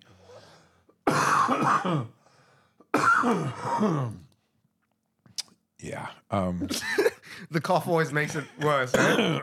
yeah. you always get 10 times more high after the cough. Yeah. So um, we have our breakfast, and uh, you know it's almost lunchtime. So it's time to meet the boss. So we go downstairs and we meet Rico, his right hand man, and here comes this guy bolting in through the front door, and he's a, you know, he's five foot two, maybe. He's not very big at all. He's got bit jet black hair pulled back in a ponytail, and he's got a side belt on and a side arm, and he's got fatigues on and got combat combat boots, but he's got a t-shirt on. And I'm watching him come through the front door, and he's ah, blah blah blah. He's a jolly old fella, man. He's just having a good time, and he's talking Spanish. Nobody understands what he's saying except my guys and his. And he walks, and on the front of the t-shirt, there's a smiley face, and underneath it, it says "Have a nice day," you know. So he goes, walking past me, and I see on the back of his shirt is that very same smiley face with a smoking bullet hole in its forehead, and it said "or else" underneath of it, you know. Excuse me. So I'm thinking right away, this guy, you know, he's already got my sense of humor down. You know, this I like this guy already, right? So he starts blah blah blah about this in the house and how his family owned it and how that you know it was a really cool setup, man. It was set up in such a way where, you know, I described it in my book by um, his father, you know, of course, being in the business that they're in, you know, even in er, earlier days, it was a bit of a shady business where he had the house built in such a way where you could be going down a stairwell that goes nowhere. It'll take you to a dead end. And if you follow your way back up and you take the wrong turn going up, it'll take you to a doorway that'll take you outside that you can't get back in the house in. Or it'll take you to a false room, or it'll take you this stairway will take you all the way around and bring you right back out to the same room you came in. That house was designed that way, so only the people in the house know the right way to go. So if somebody were to come in that house and attack you or try to, you know, uh, kidnap you or whatever, you would know which alleys or which staircases or which hallways to take. They wouldn't know they'd be running all over, going all over the house, going different places and not finding your ass because you're already gone. And they're still in there farting around trying to figure out that maze that you just left. It was a cool house. Um, his father was a very intelligent individual. It was actually modeled after an Indian and a, a castle over in India that a that a, at some ancient. I mean this is like a thousand years ago. This guy built his house for that reason to keep to confuse his enemies he took that from that guy, which I thought was was very cool. But yeah, that's awesome. but we, you know, we don't hang out too much with the guy, and he says, "Well, you know, that's enough of that." You know, the guy's interpreting it. Let's go see what you're here to see. So we all run out of there, and that's when they grab the. He grabs an AK. Rico grabs an AK. My guy grabs one, and I'm like, oh, well, fuck. Like a gun. A gun. AK 47. Yeah. And I grab one too. You know, I mean, never had a gun in my life, never needed one. So I figured, oh, what the fuck? If they grab one, why not? I better, you know, because I'm in Colombia, I'm in a jungle, you know, what the hell? I'm not going to kill anybody, obviously. I'm just going to, you know, do whatever because, you know, I'm not that guy.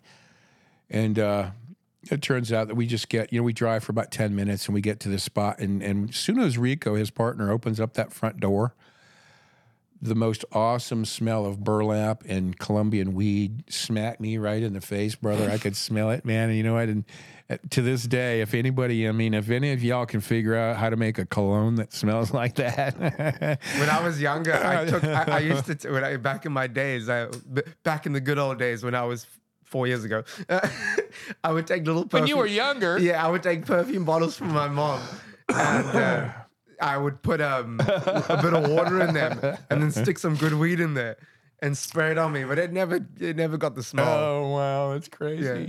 That's crazy. But um, yeah, so I mean, you know, I'm enjoying the smell, and we get out, and you know, and I'm pushing my way through these giant leathery leaves, man, and we come to this what looked like an Incan ruin.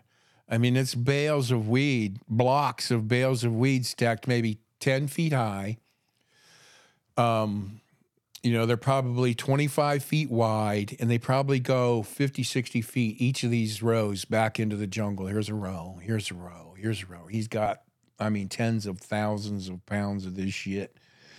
And they're pressing it, they're packing it into bales. And it was my job as I'm there buying to, um, to actually um, he had given me a six foot piece of bamboo with a piece of pipe in the end of it.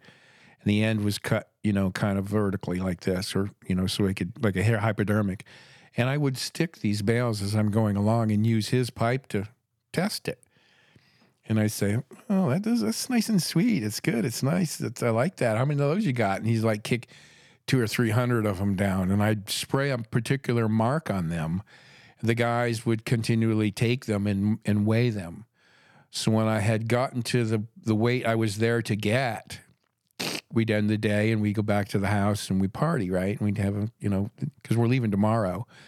So we get back to the house and you know, and we're at the apartment and we're taking a shower and you know we're relaxing. We got some time before dinner and of course we've got you know they've got bowls of cocaine laying everywhere around the house and I'm not a big coke guy. Were they dealing other stuff and growing other stuff as well? They weren't just doing weed.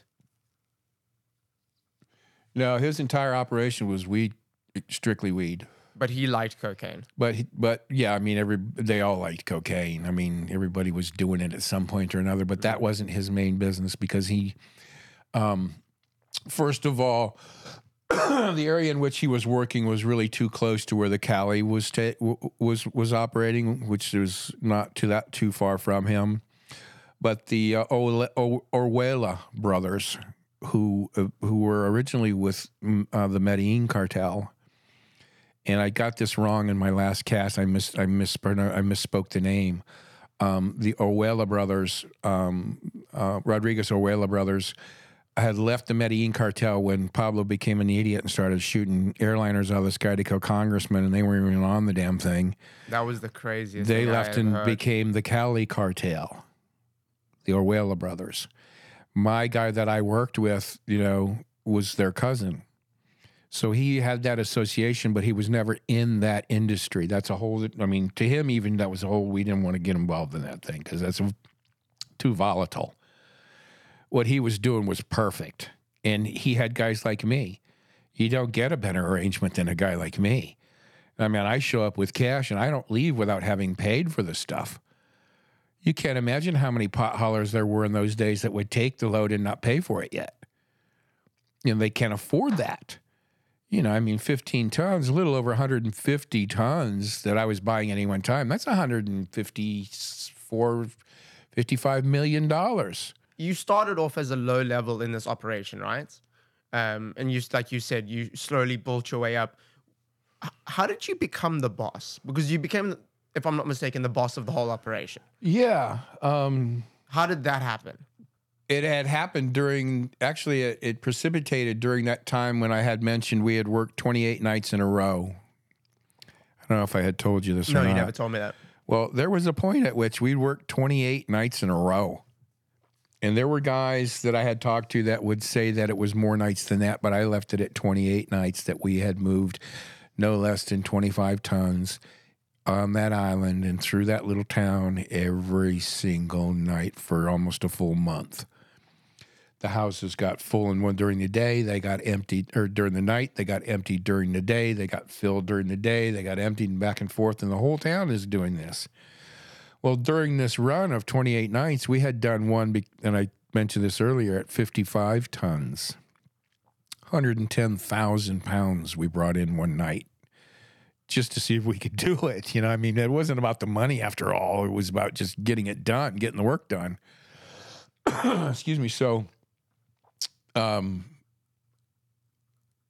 well, you can't always work the same guys. Like our boat would work one night, two nights, maybe three nights, and then you got to take some days off, man. Because I mean, It's heavy work. like I said, yeah, I mean, not only, not only are you doing the stone crabbing during the day as subterfuge to what you're doing at night, you got to do both jobs. I mean, just stone crabbing will make a man out of you. Jesus, but you add this other shit when you're mm. moving 800 or 1,000 bales a night, dude, that'll make an extra man out of you. But you can't do that. Can't keep doing that. That's why everybody has to be involved. That's why you got so many people working so we can take a break. Well, the last night I worked was that 55 ton night. And I just, uh, the next day, I woke up, you know, and I was, you know, it's all good. I don't have to work and this kind of shit. I don't have to go crabbing or anything like that. And I get back to, um, you know, I get up and I decide maybe I'll walk over, just walk over to one of the houses and see how it's going. You know, how the shore crews, you know, how the shore crew's doing.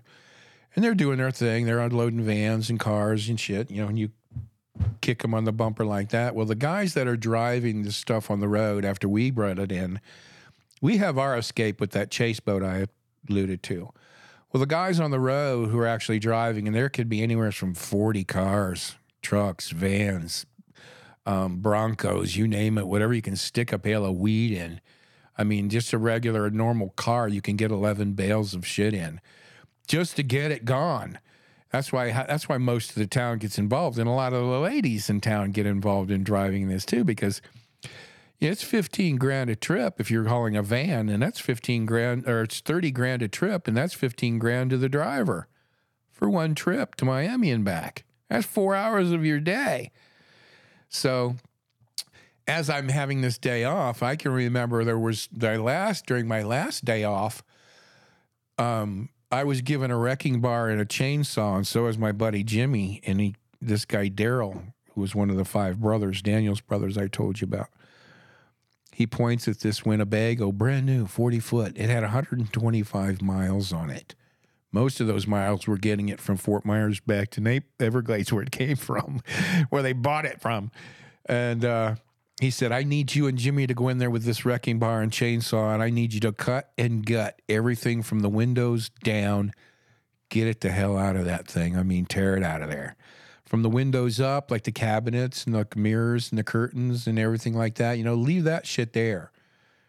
And I said, uh, okay, you know, no problems. We go in there and we fire the chainsaw up in the wrecking bar. We even took the chairs out, the captain's chairs the driver's chair and everything. I, I mean, we took it all.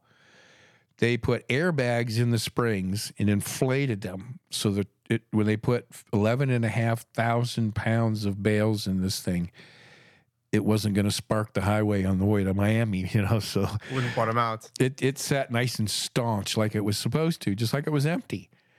And uh, me like a dumbass, I go over to check the house out, how it's doing, and they got this van loaded, it's ready to go, and Daryl's trying to figure out who to get it, how to get it over to Miami, and he sees me coming. Now I've been doing this for a number of years now, and he knew me that you know his bosses, these guys know they know who I am, and um, because I work offshore, I unload their goddamn freighters and shit, you know, their jobs and stuff, and um, he asked me, he said, Timmy, I need you to do me a favor if you wouldn't mind. And I'm thinking, oh, God, I know what he's going to ask me. He went, he asked me if I would drive that Winnebago to Miami for him because it couldn't go to. Now, what we typically do, the scenario by which this whole thing works is typically the cars and the vans and the trucks and the pickup trucks and those things that are typically loaded like that will drive to a plaza or a strip mall somewhere in East Miami off of what's called Krome Avenue um, a little town maybe east of Miami or west of Miami called called uh, Krome uh, um, Kendall.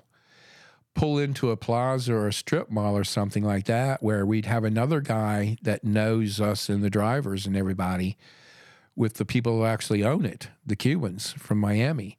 He'd be standing there with a guy going, Well, that's our car just pulled in. That's our van. That's our truck. And he's pointing out all these different vehicles of ours that are pulling in. Our people get out their people get in, they go drive it and to wherever and unload it and bring it back empty. Our people get back in it empty and go load it again if there's time to do it. So there's always a separation between the guys in Miami don't know where it came from and the guys in Everglades don't know where it's going in Miami, so nobody can tell on anybody. And even if our guys got caught in our own vehicle, which they never do because we've got an out for them guys as well. Everybody driving, we got our boat that can get us off. We've got no less than eight or 10 to 12 guys and gals whose job is only job is to drive to that plaza and back to Everglades all day long. And they're always staggered, 12 of them driving. So there's always somebody on the road. Where if one of these drivers that's driving a load to Miami gets stopped, all he has to do is now you're a thousand, maybe two thousand, maybe a little more heavier than you're supposed to be, and you're a van or you're a truck. Well, you wait till whoever stopped you to get between you and your vehicle, throw that bitch in reverse and hammer down on it and take that front end out of his car, man. Because I mean, just knock the shit out of it, man, and put it in drive and haul ass. Because he's not going to chase you. Because he's fucking had it, man. His car's had it but you can't outrun his radio. All you need to do is get out of sight of him in one of our spotters and get out and get into one of our spotters' cars, and you're gone.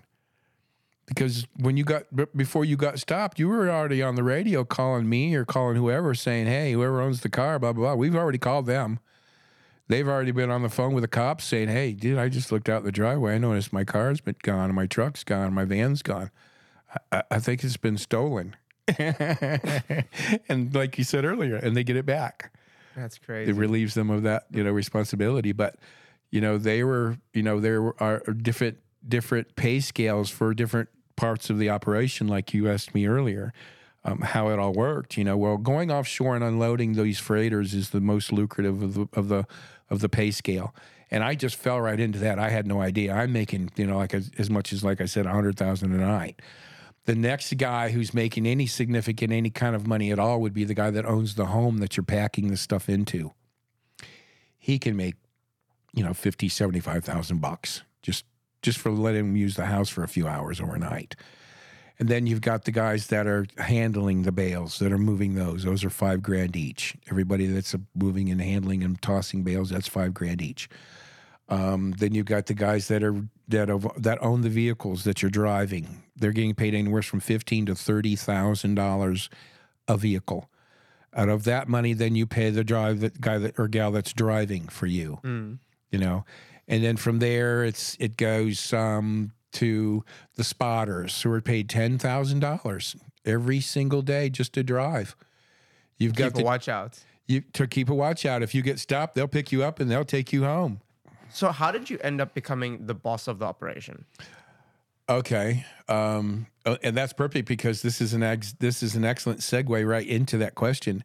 That van that I had serendipitously wound up being chosen to drive to Miami. I was the butthole that had to get in there, and because there was no seat, we'd actually taken a bail out so somebody could get down in between there and drive the damn thing, and it wound up being me because the owner of the stuff, the guy whose job it was, had called me and asked me, Timmy, he said, I need to, well, like I said, I had to ask you a question. I'm thinking, oh, God, here we go. Well, he wanted me to drive this because um, uh, um, because he needed somebody that he could absolutely trust. And that was only because it wasn't able to go to the spot where everything else was going to this plaza because you get within 40 feet of this damn thing you can smell it. I mean it was it's got you know 11 and a half thousand pounds of you know shit. It's almost almost got six tons of weed in it. It had to go right straight to the house. There was no exchange in drivers or anything. You had to go right you know you had to go right to the house with it. And in order to do that you needed to be trusted absolutely trusted but not only was I to to take that over there, but I was there to spend the day. And when the load stopped coming for that day, then I would drive a car full of money back to them that evening. That's why they needed this this trust thing. And I reluctantly I agreed only because of who it was that asked me to do it. Plus he said he'd give me another 35 grand if I just I mean it's a 2-hour drive for 35 another 35 grand. I'm like, "Okay, why not? You know what the hell?" You know, so I, you know, climb in behind the wheel of this thing, this behemoth, and here I go. I'm on this 120 mile truck across Everglades to Miami. That's how that's Florida at its widest point is 125 miles. And I get to Miami, I get to Krome Avenue, and I go past the turn where normally where normally the people would turn and and you know to drop their stuff off, and I go almost to Homestead, and I'm being guided by radio to making these turns here, turns here, and there's here, and I wind up in this orchard this orange grove that's somewhere out in the middle of nowhere land and i come across this house. It opens up into this i mean this house must have been some doper's idea of you know his fame and fortune like tony montana built that god awful house that he built in the movie which was fictional but nevertheless everybody wanted to be a tony montana kind of guy you know in those days. But it was it was it was literally a um um an almost identical uh, of of a English castle. It had the big spires on the corners, and it had the this and the thing. And I mean, it just absolutely did not belong in that orange grove, man. It was just out of this world. Only because the guy was stupid enough to have the money to build a crazy thing like this. So I pull in, I empty, you know, I get out of the van. They start doing their thing, unloading and putting the load onto the house, and I go inside and I'm introducing myself and shit, you know, and they're playing poker and they're drinking and they're you know they're doing coke and stuff, which I didn't. I wasn't doing any coke. I wasn't doing any drinking. I'll play you know, you know a little bit of poker with you, but you know I got I got I got to be straight to get home, man.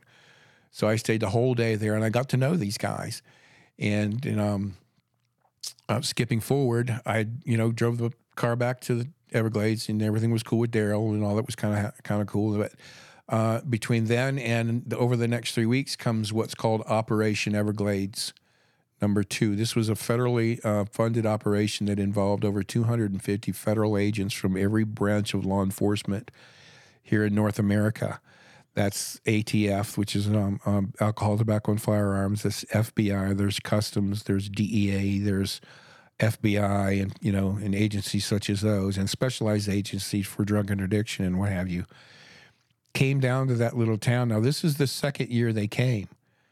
First year in 1983, they came, but nobody was there. All these agents showed up, and everybody was gone. Only because the first and second generations had such great intelligence. Hell, they had, like I said, senators and congressmen and, and judges and people like that on their payroll. Well, they knew two weeks before they got there that they were coming. So when they showed up, nobody was there. So it was a big flop, right? It was a huge embarrassment. So one year to the day, here they come again in 1984. That's when the adults decided, okay, these guys aren't going to give up. So let's just, you know, let's just sit on the front porch and, you know, light our cigarettes and have a smoke and wait for the show to start. So they they just you know sat there and waited, and here they come. I mean, all, all these 250 plus federal agents again blocked off the road, blocked off the town, and they started effecting arrests. And that's when they started making a significant difference in the impact of what was going on. This is when now they've taken the guys who were who were working us kids. These were now um, the suspects, the the more visible type of characters. But there wasn't that many of them. They still had no clue that half the town was involved. They only knew, you know, to just a small, very, very small degree to which this was really happening. And it involved just these five brothers and a little bit of this and what they were doing and this and that. Well, they accumulated what they did based upon what they seized from these five brothers. Now, at their sentencing, prior to my taking over, at their sentencing, they're standing in front of a federal magistrate over in Miami, and the and that magistrate is literally reading from his um, list of seizures that they've got. And he's up there, and they hear the pages are flipping and turning and shit. You know, for like five minutes, this guy's going through paperwork. Excuse me.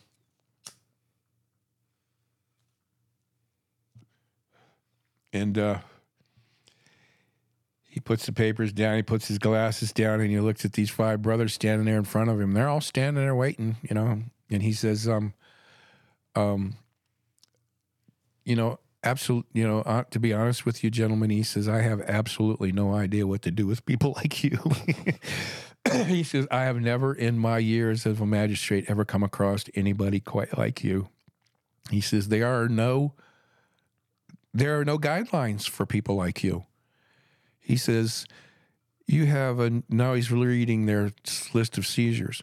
Yeah. You have a you have a uh, Netherlands Antilles holding company that's worth eight and some odd million dollars, you, and it's holding numerous properties around the Caribbean. Here in the states alone, you've got houses, hotels, motels, uh, timeshare rentals. You've got home rentals. You've got apartment rentals. You've got apartment buildings. You've got um, boats, planes, cars. Um, not only that, sir, gentlemen, he says, we've seized 580,000 pounds of marijuana from you people. and I'm thinking, who in the hell's got half a million pounds of shit laying around, right? Well, These we guys do. So when when they became visible, is that when you took over? Well, Is when the heat was on them, and then they they decided, listen, it's probably best if we pass the reins to someone else. Well, no, it, no, it really it didn't happen quite quite that way. Very, very similar, but not quite. What wound up happening was these guys were the brothers, the five brothers. Now, the four brothers, the older brothers, had never been in trouble in their lives. Never before they had been sentenced for you know anything. The youngest brother, Craig, which today is still, I mean, they're all still my friends, but Craig is still one of my dearest friends. He was the youngest of the five. We were closer. He- This would have been his second time now being sentenced for this very crime, you know, importation. And the judge made him aware of that. so he's shuffling through the paperwork and he says, Okay, gentlemen, well, here we go. He goes, I'm just going to tell you again. He says, um, "This is this is this is what I got." So the four brothers who had never been arrested before, federal magistrate gave him 36 months. It always blows my mind that two like a half fucking pe- years. people caught with large quantities, right, of substances often don't end up serving that much time. But people on the streets, everyday people, when That's they're caught with a little bit, they end up spending years sometimes. Well, then you have now you have the difference between uh, the federal judicial system and the state judicial system. Um, at those times, during those years, in those earlier years, this, the federal sentencing guidelines didn't provide for for sentences that involved those quantities, those amounts of, of seizure, and those amounts of, of, of just marijuana alone.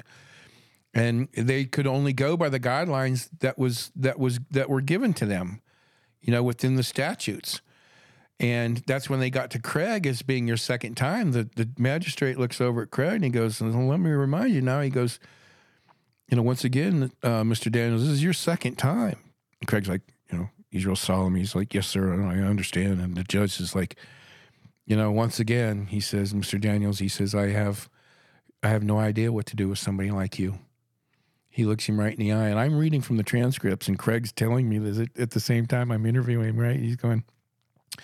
Judge looked me right in the eye, and he asked me, "Does five years sound like a long time to you?" Craig looks at him and goes, "Yo, that sounds like a hell of a long time to me, sir." Guy gives him five years, Oh no. two and a half years. He's done. He's out. You know, he's just good time, game time. I mean, unreal. And I wanted to know so how how long were you doing this operation for? How long were you smuggling weed for? Okay, up until that point, I was doing them from 79 to 84. The 84 is the time I'm telling you about now. They're being arraigned and now they're going to go to prison. So while they're in prison, the guy that I met in, at that house while I was in Miami that day, who nobody had ever met except those guys that went to prison, the big dogs, George, was at that house I stayed at all day. These guys go to prison. Three months later, I get a knock on my door. It took these guys almost a month to find a guy named Timmy in this face. They got to my door and found me and said, Timmy, we got work to do, dude. Can you do this? And I just went, "Yeah, hell yeah, I can do it, man. So I just went back. The, the the infrastructure to the whole mechanism was still there. All us kids, all us guys were doing the work that the adults weren't doing. Hmm. So we knew how to do it. The only thing I didn't know was where to go, who to buy from, what connections, and that's those are the connections that I inherited from those older generations. So I had gone to go see and sought out that information. So when I did go to Colombia for that first time to meet the boss, he knew I was coming.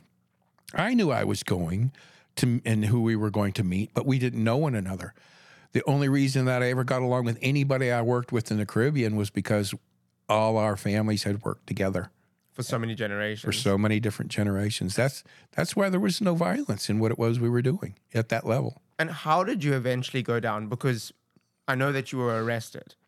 Um, Yeah. So, can you just tell me the sequence of events that led to you serving time in prison? Yeah, sure. I can uh, I can give you a quick synopsis of that whole event. So, yeah, the sequence of events that led up to you getting arrested. Right. Yeah. Um, there had been a, you know, when we work, you know, my crew's always expected to show up and be sober and be ready to work because, because, you know, there's a lot of joviality going on within the world we live. We're kids, man. You know, of course, we're goofing off. We're having a time of our lives, obviously. But when it comes time to do what we needed to do, it got serious.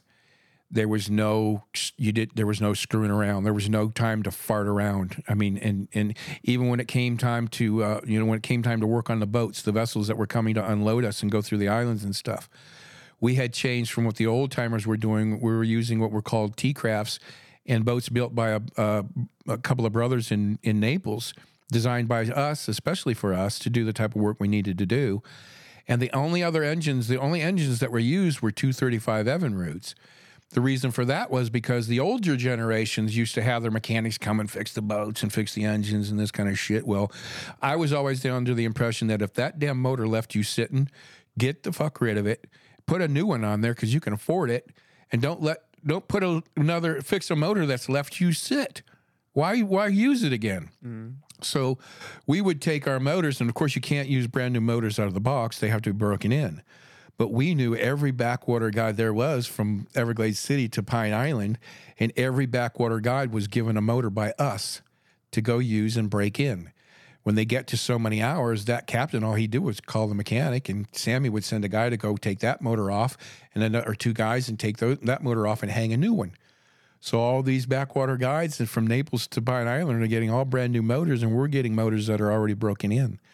So when my guy calls and says, "I got a problem with this boat," Sammy, you don't come and wrench on your boat. That's bullshit.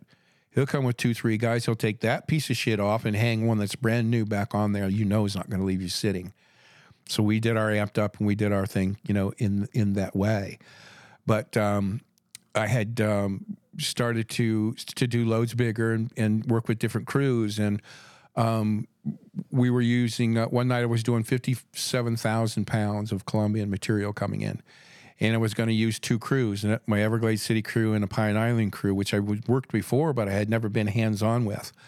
Um, we were going to split the load between the two places to just make it a little bit more confusing, a little more subterfuge that way.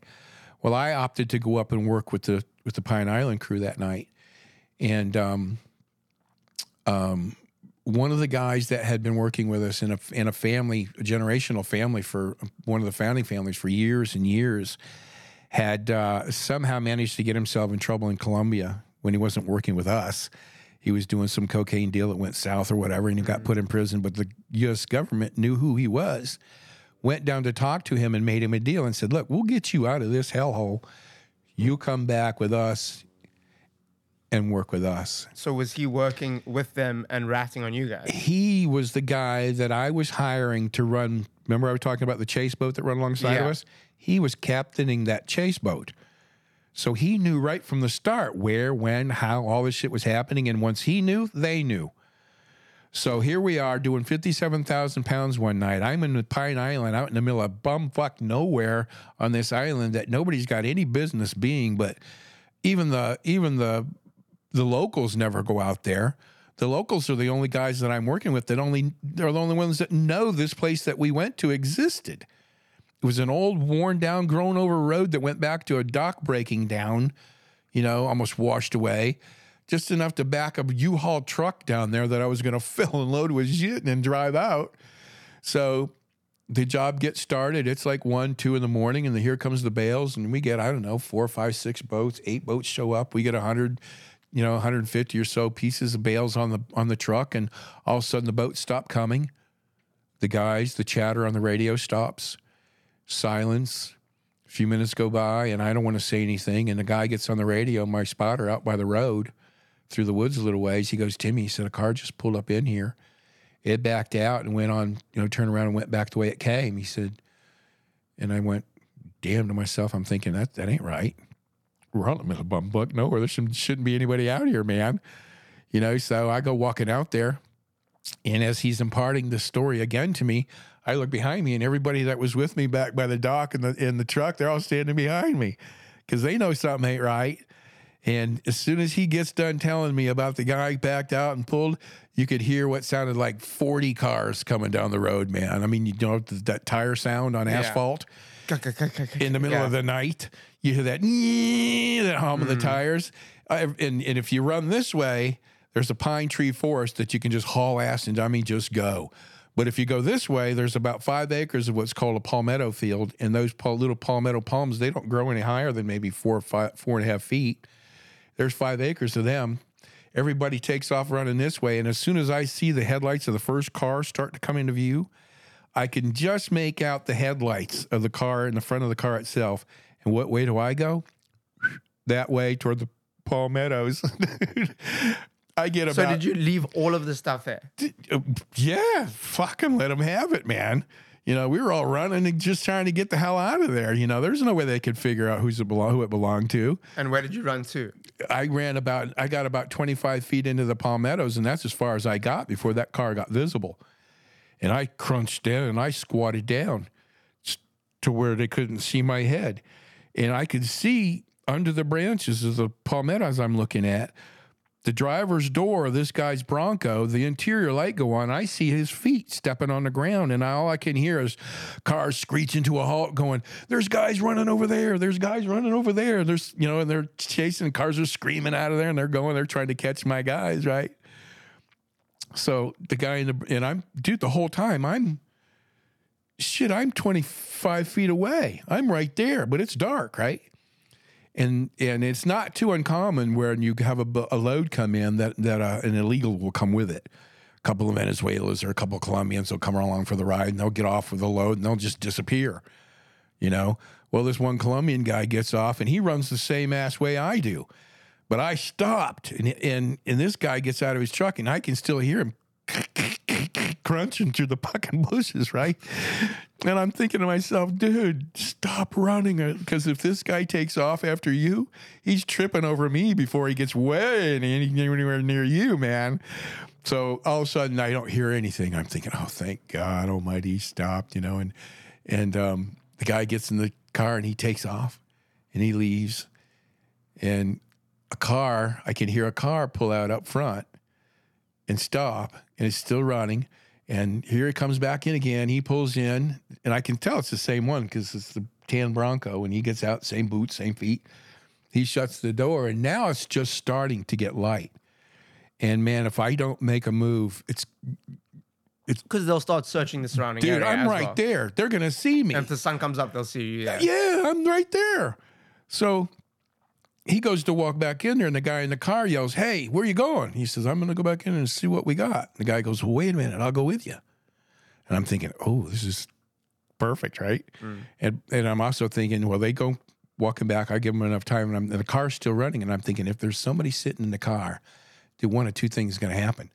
He's going to either shoot me, he's going to have to tackle me, he's going to have to subdue me, or I'm going to knock his ass out and knock, knock him over and keep on running, dude. And he's not going to find me, right? And I, I, I look up over and there's nobody. I took off running, dude. And now the sun's up, and I must have ran for I'm until I, I couldn't breathe anymore. I dive under the bushes and I cover myself up with all kinds of crap. And I listened there the whole day. I lay there.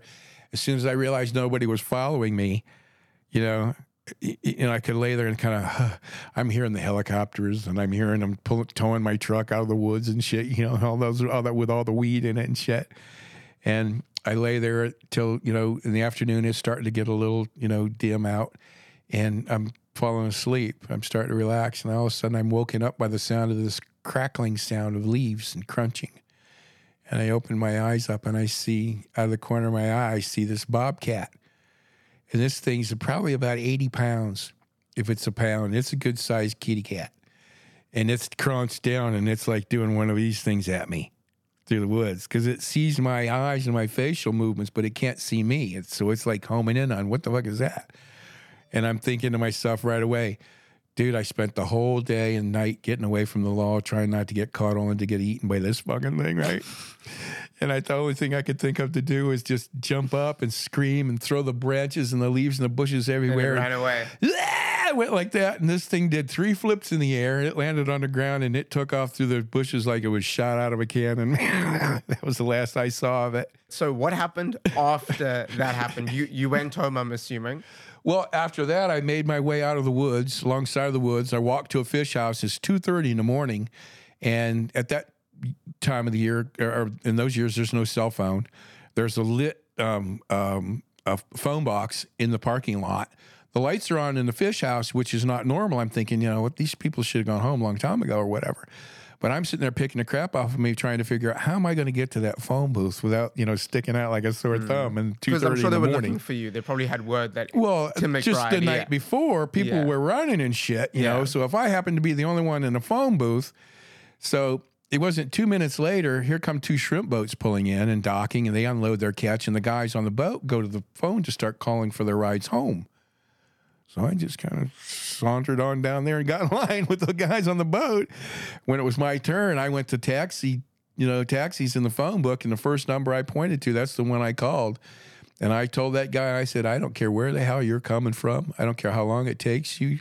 I'll give you $600 cash in your lap. When you get here, just take me to Punta Gorda and get me, a, you know, put me in a motel room. I'm tired of fishing. I want to go home. The guy says, "You prom- you promise you're gonna you- you're gonna be there." And while I'm on the phone, here comes a sheriff deputy through the parking lot, around me and around this empty parking lot, and he goes out this other entrance over here, and he goes down the street and takes off. Now I'm thinking, if I had to come into this phone booth and talk, and I'm standing here talking, and he drives through here, and I'm the only one here, He's going to question. He's you. to say something to me. So thank God all these people showed up. It was just a stroke of luck, is how it happened. 40 minutes later, the taxi shows up. I threw $600 in his lap. I hunkered down in the back seat and said, Take me to a hotel. I need to sleep. And then, can you tell me about the day that you got arrested? the day I was arrested, I had a friend staying at the house. Um, he was uh, his the house that he was renting was being sold, so I said, eh, "Come on over, and hang out for a while. I got a room, you know, plenty of room." Well, one night the, there's a knock on my door. It's like early three, three in the morning or so. Bang, bang, bang, bang, bang, bang, bang, and I look out the front drapes, you know, the curtains, and I see this one sheriff's deputy standing on the front porch, and then my dogs are barking. And Donald, he's like, mm, he comes walking out there, and I said, you know, answer the door, tell that asshole I'm not home. You know, I think maybe the neighbors called about the dogs barking or some shit. He answers the door, and that guy grabbed him by the collar and threw his ass like that, throws him out into the front yard. And he says, There's must have been 20 guys out there dressed like ninjas. He said there was like 10 of them had guns against my head, and I can hear this shit going on because my bedroom's just down the hallway, right? And they're yelling at they're yelling at him, it's Tim McBride in that house. And he's like, asking for you. asking for me, and he's like, "Yeah, he's in there." and I'm thinking, eh? I'm thinking to myself, "Oh, thanks, Donald." You know, so fuck, here they come. You know, and and I'm looking, I'm laying in bed, and there's these flashlight shits going all up and down the hallway. Right, I, I get out of bed and I look around the corner. A guy hits me right in the face with a spotlight. And I'm like, get that fucking light out of my eyes. And he's like, get on the ground, get your hands behind your head, you know, this and that. So I'm down. The next thing I know, five, six, seven guys are tackling me. Dude, I'm in my fucking underwear. You know, you think I was Escobar or, or, or you know, El Chapo or fucking somebody. Well, to them, like we said earlier, at the time, you were. Yeah, I mean, they have no idea. Weed that- was was seen very differently back then. Ex- Exactly. We're not. We're put in the same class as everybody else. You know. Regardless, I never saw. Like I said, one ever did I see a gun in my life ever growing up as kids. What parent in their right mind would put kids at at risk and at danger if there was gunplay going on? Mm. No parent in their right mind would have a kid out unloading a freighter if they thought they were going to get killed doing it. You know that kind of thing. So I'm sitting there on my couch waiting. You know, they searched the house, and all they had was an, an arrest for me. They didn't have any seizures or anything like that. Well, they go to take me out. I'm sitting there in my fucking underwear. And I'm like, dude, what the fuck? You know, give me clothes. He said, I said, take me back to my room and let me get clothes. You just wait right there. This guy's telling me this asshole. And he's like, where's your clothes? I said, well, you know, the room you tack where you tackled me, closet closest to the door, just open it up, you know, slide the doors open and there's racks of clothes and just grab jeans and a shirt and socks and let's go. Well, he goes in there, he's not in there 10 seconds and I and I hear him saying, Holy shit. And I yell back there, wrong closet, you know, because There's a pound of weed in there. no, dude, he opens my closet up and I've got these four by three foot deep by, by four and a half foot tall safes. Oh, Six goodness. of them stacked in there on top of one another. $6.7 million cash. How much? $6.7 million in cash. And was that all of the money that you had at the time? No, hell no. There was more in the attic, but they never searched the attic. You know, in my house in that I condominium that I have in Marco Island on the way to Marco Island, I still had, but I had to move out of there because I have so much money stuffed in the air conditioning vents that the air won't come out.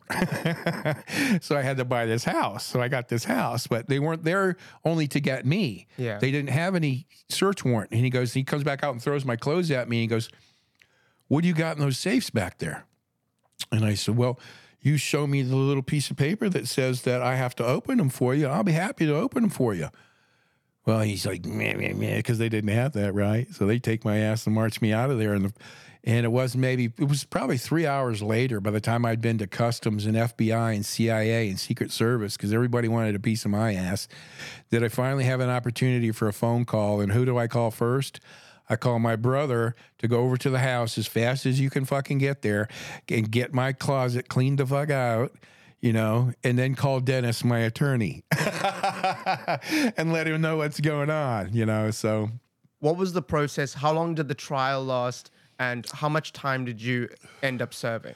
I was indicted originally with 100, um, indicted originally 160 years mandatory to life, and I was given a 16 million dollar fine. Four counts or four indictments I was given, four counts on each indictment, each added to a million dollars each. Each count was a mandatory 10 to life. There's four in each one. That's 16 altogether. So that's 160 years. That's the minimum they can give me. They can't give me any less than that because that's the mandatory. That's what I started out with when I was, in, you know, arraigned and brought before the magistrate. So I'm sitting there, and she's going through these, you know, my seizure, you know, the seizure, the the um, the front page of the Naples Daily News, which I'll give you a, a copy of that you can put up says the uh, area part of Na- uh, U.S. Dra- Dragnet 38 helped import over 150 tons, agents say, and 150 tons plus. Well, that over 150 tons, nearly 400,000 pounds, three weeks into this investigation they were doing, they didn't realize that that was only a week's work.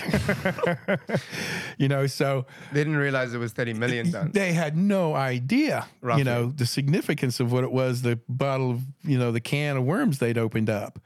You know, so one thing led to another, and you know, in a very serendipitous way of the government going, you know, getting around the uh, mandatory minimum. So you know, now, now the kids that are getting arrested are, are getting life sentences.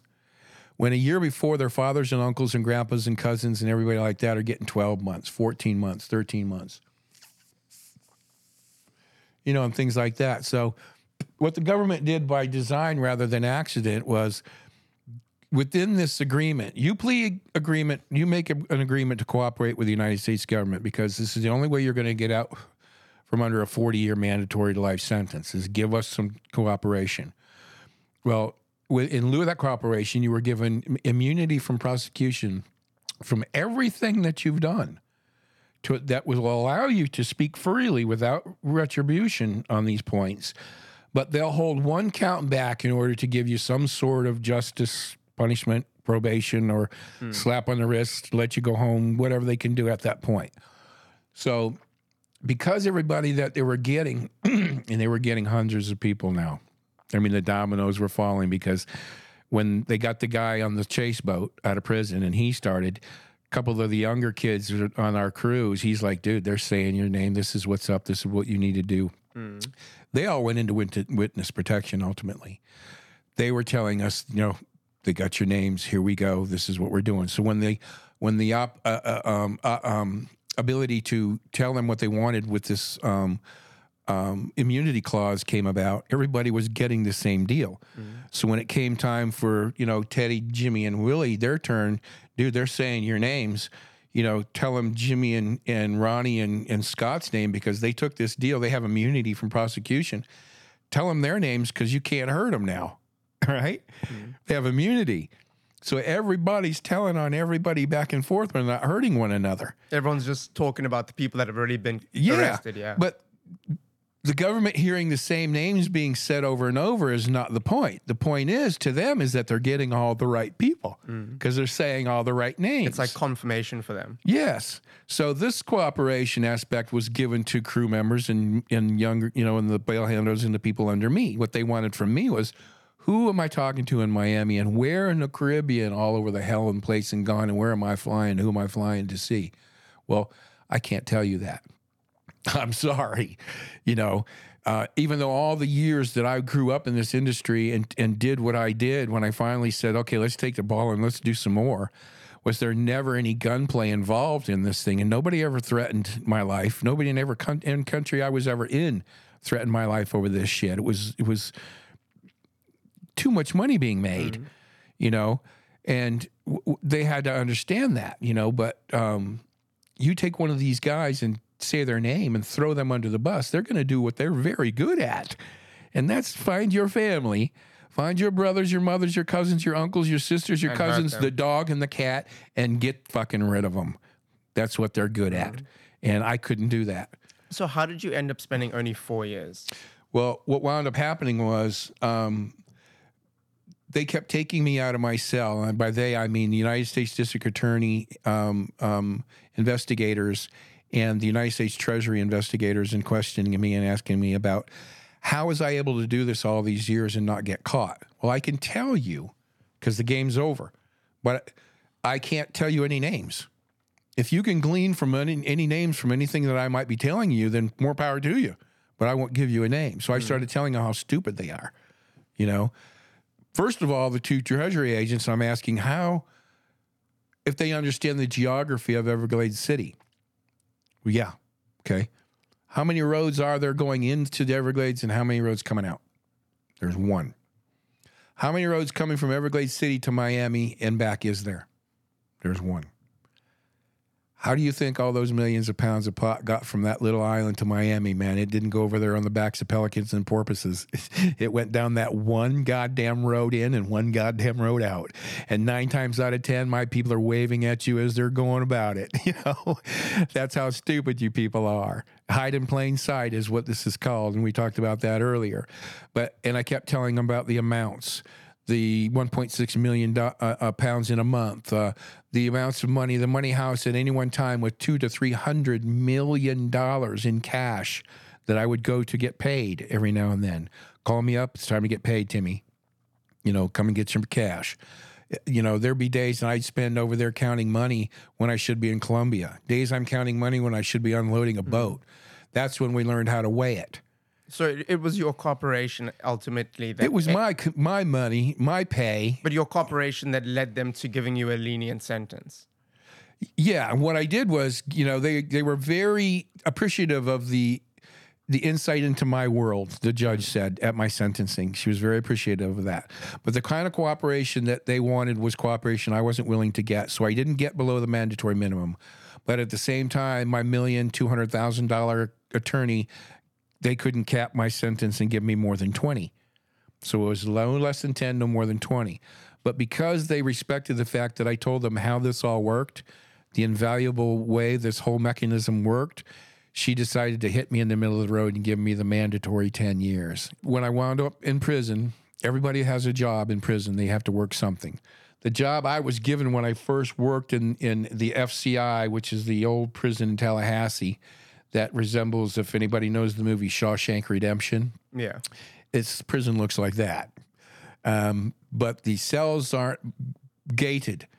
They're they're units with 175 convicts on each side in each unit, but there's two guys in a cubicle. And you get on the top bunk, you can see everybody in the room like that.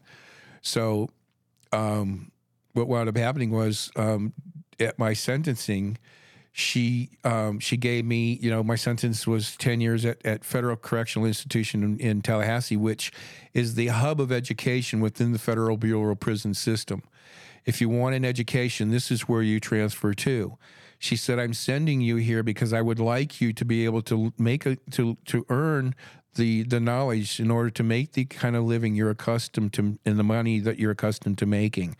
I almost laughed right in her face because I'm thinking, where in the hell are you going to tell me how to make two million dollars a night? You know, but I'm saying this in my head, right? Well, long story short, I get to prison, and my job was construction.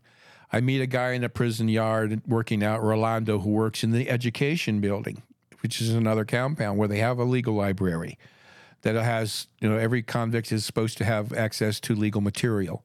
And the people who help you through that legal material are convicts that learn the job, you know. So I don't want to build a prison, I want to work there. So, long story short, I become a clerk in the law library. Uh, Rolando and I take a correspondence course through the University of Honolulu, and I get a degree in law and I get a degree a degree in how to how to shepardize law, how to work my way through it and find you know similar cases that are citing similar case law because it's precedent law here in the United States. You do something that is parallel to what I'm doing, you can't get more time than me, or I can't get more time than you. It has to be equal. So this is what I learned how to do. And Dennis, the head of the law library who hired me, was a writer in his own right he's the one I learned how to how to integrate the the the sights and the sounds and the smells into the writing that I did when I wrote the book Saltwater Cowboy, and um, um, through the through the work I did in the law library, I learned what the what their true definition of cooperation was, what the legal definition is. And I was sitting in front of the legal dictionary that defines legalese, whether you're a prosecutor or a defense attorney, and it's Latin. And I'm running through and I come across the word cooperation. And that definition basically says if I give you something, uh, if you ask me for something and I give it to you, I have essentially cooperated with you. Well, they asked me how I did all of this shit. I told them. They asked me for my fine that they wanted in, in, in money. I gave it to them. So I have essentially, by that definition, cooperated with them. Mm-hmm. So I wrote my own brief to the Middle Districts of Florida based on that definition of cooperation. And under their role of cooperation, my sentence went from 10 years to four. It took me three and a half years to get it there, and now I'm six months short by the time she reads this and agrees that, okay, four years. I also wanted to know, just to end off, how much money were you, and you don't have to answer this, of course, but um, were you able to keep any of the money you made during those years? Not a dime. They seized everything. Everything. There were several houses throughout the Caribbean that I just abandoned that I never went back to that I could care less about now. Um, money I was going through like water because I was looking at life, possibly life in prison. What do I need? Mo- you know, what good is this money to me or anybody if I'm in prison for life? So I just went hog freaking wild, doing the the most outrageous stuff a guy could do with money, like buy a car from a dealership from a friend of mine who owns a dealership, pay for the car in cash, have a buddy come in the next day and test drive this car with that particular salesman that I know. Take the car out on a test drive and beat the living shit out of it and drive it back well it's not falling apart and park it back in the parking lot and get out of it. Only to be standing there to have the salesman look at me and see me standing there and just start cussing me out when I can hear his voice cussing me out, you know, and shit. And he just trashed a brand new uh, uh, IROC Camaro because I bought it. I so this guy could have the ride of his life. I mean, just get rid of. I mean, just You're just getting rid of it all. just get buy seven, eight Jeeps. Buddy of mine's, but we buy eight Jeeps and we take. these- Surely those were seized as well, though. yeah, fuck yeah. We we take the Jeeps. We buy eight of them because they're under ten grand. We buy them and we take them. And, you know, we leave our cars in the parking lot right there at the Jeep dealership. We take them out to a place called Bad Luck Prairie, and we have one of the badass uh, bumper car um, shows you've ever seen in your life, man, with these brand new Jeeps. And we fuck them up to the point where there's one still in good enough shape to get us back into town. We park it back at the dealership, get in our cars, and drive home. just, just to end off, I want to know can you, I know we've mentioned it, but can you just tell people where they can find your book and the name of it? Absolutely. The name of the book is Saltwater Cowboy The Rise and Fall of a Marijuana Empire. And we'll put up a picture of the book. Um, it's available on Amazon. If Amazon is if it's uh, available through Amazon in the country in which you are in now, which it is in most places, and a lot of bookstores, you know, in your town, uh, will be happy to go ahead and, and purchase the book for you as well. Um, the first cop, the first edition hardcover copies are the are are very rare and very difficult to find now, and very expensive. Uh, I just saw one person selling it for almost two hundred and fifty five dollars for a first edition copy. And how many copies have you sold? I've I couldn't tell you A lot. a lot. Okay, amazing. Enough for the book is now in its second printing, which is a paperback printing of the book, but it's everything the hardcover is, except it doesn't have a hardcover; it has a paperback cover, and um, it's it's just one of those popular reads. And every review, 133 now, I think, on Amazon, whereby each one of them says practically the same thing about being able to, you know, put the book up, pick the book up, but not being able to put it down again Amazing. until I finished it. You know, and that's you know, as a writer, nothing is more um, um, satisfying to to an author than to have your work turn out exactly how you intended. Well, that's exactly how I feel with the podcast. When and people don't, I don't think people realize, but when you say how much you appreciate, because a lot of work goes into it, Yes. it really does mean a lot. It doesn't just fly over your head. No, no, no. I, I, I understand the concept and how it works and, and what it takes to produce and, and, and make something like this a uh, an excellent platform for somebody like me to to springboard from. You know, and uh, I'm sure you're going to get you know you're going to do really really well in in in because you're really good at what you do Thank you. you know, and uh, your questions are relevant. And they, like I said, they, you know, we're kicking back here in my living room, you know, and just chilling. And I'm, you know, I'm, I'm smoking a little weed myself, you know, but Just this, a little this, bit. This is my life, and this is how I grew up. And you know, the way you see me now is the way you'll always see me if you meet me in person. You can, um, you can find me on Instagram at original saltwater cowboy. You can find me on Facebook, Timothy McBride, saltwater cowboy. Um, You can uh, Google my name, Tim McBride slash Everglades, and all the podcasts and all the newsreel, all the stories, the the little clip I did with Viceland, which has now got around the world some close to 100 plus million views On all platforms. on on the on different all different platforms. I've got 12 million viewers of that platform in Australia, four in four million in New Zealand, three million in the Philippines. I mean, uh, the story's getting around, man. Amazing. Well, thank you so much for coming on the podcast. And Josh, I can't believe you're here, dude. I know me neither. You know, this has All really way- been cool. yeah, no, it's been it's been awesome, and I, I've loved sitting here at your house. And uh, like you say, you are very much exactly like you are on camera and off camera. Come on by, man. So thank you all for watching. I hope you enjoyed this episode of the Wide Awake podcast. Please go get yourself a copy of that book, and I'll see you all very soon. Love you. Cheers. Peace out.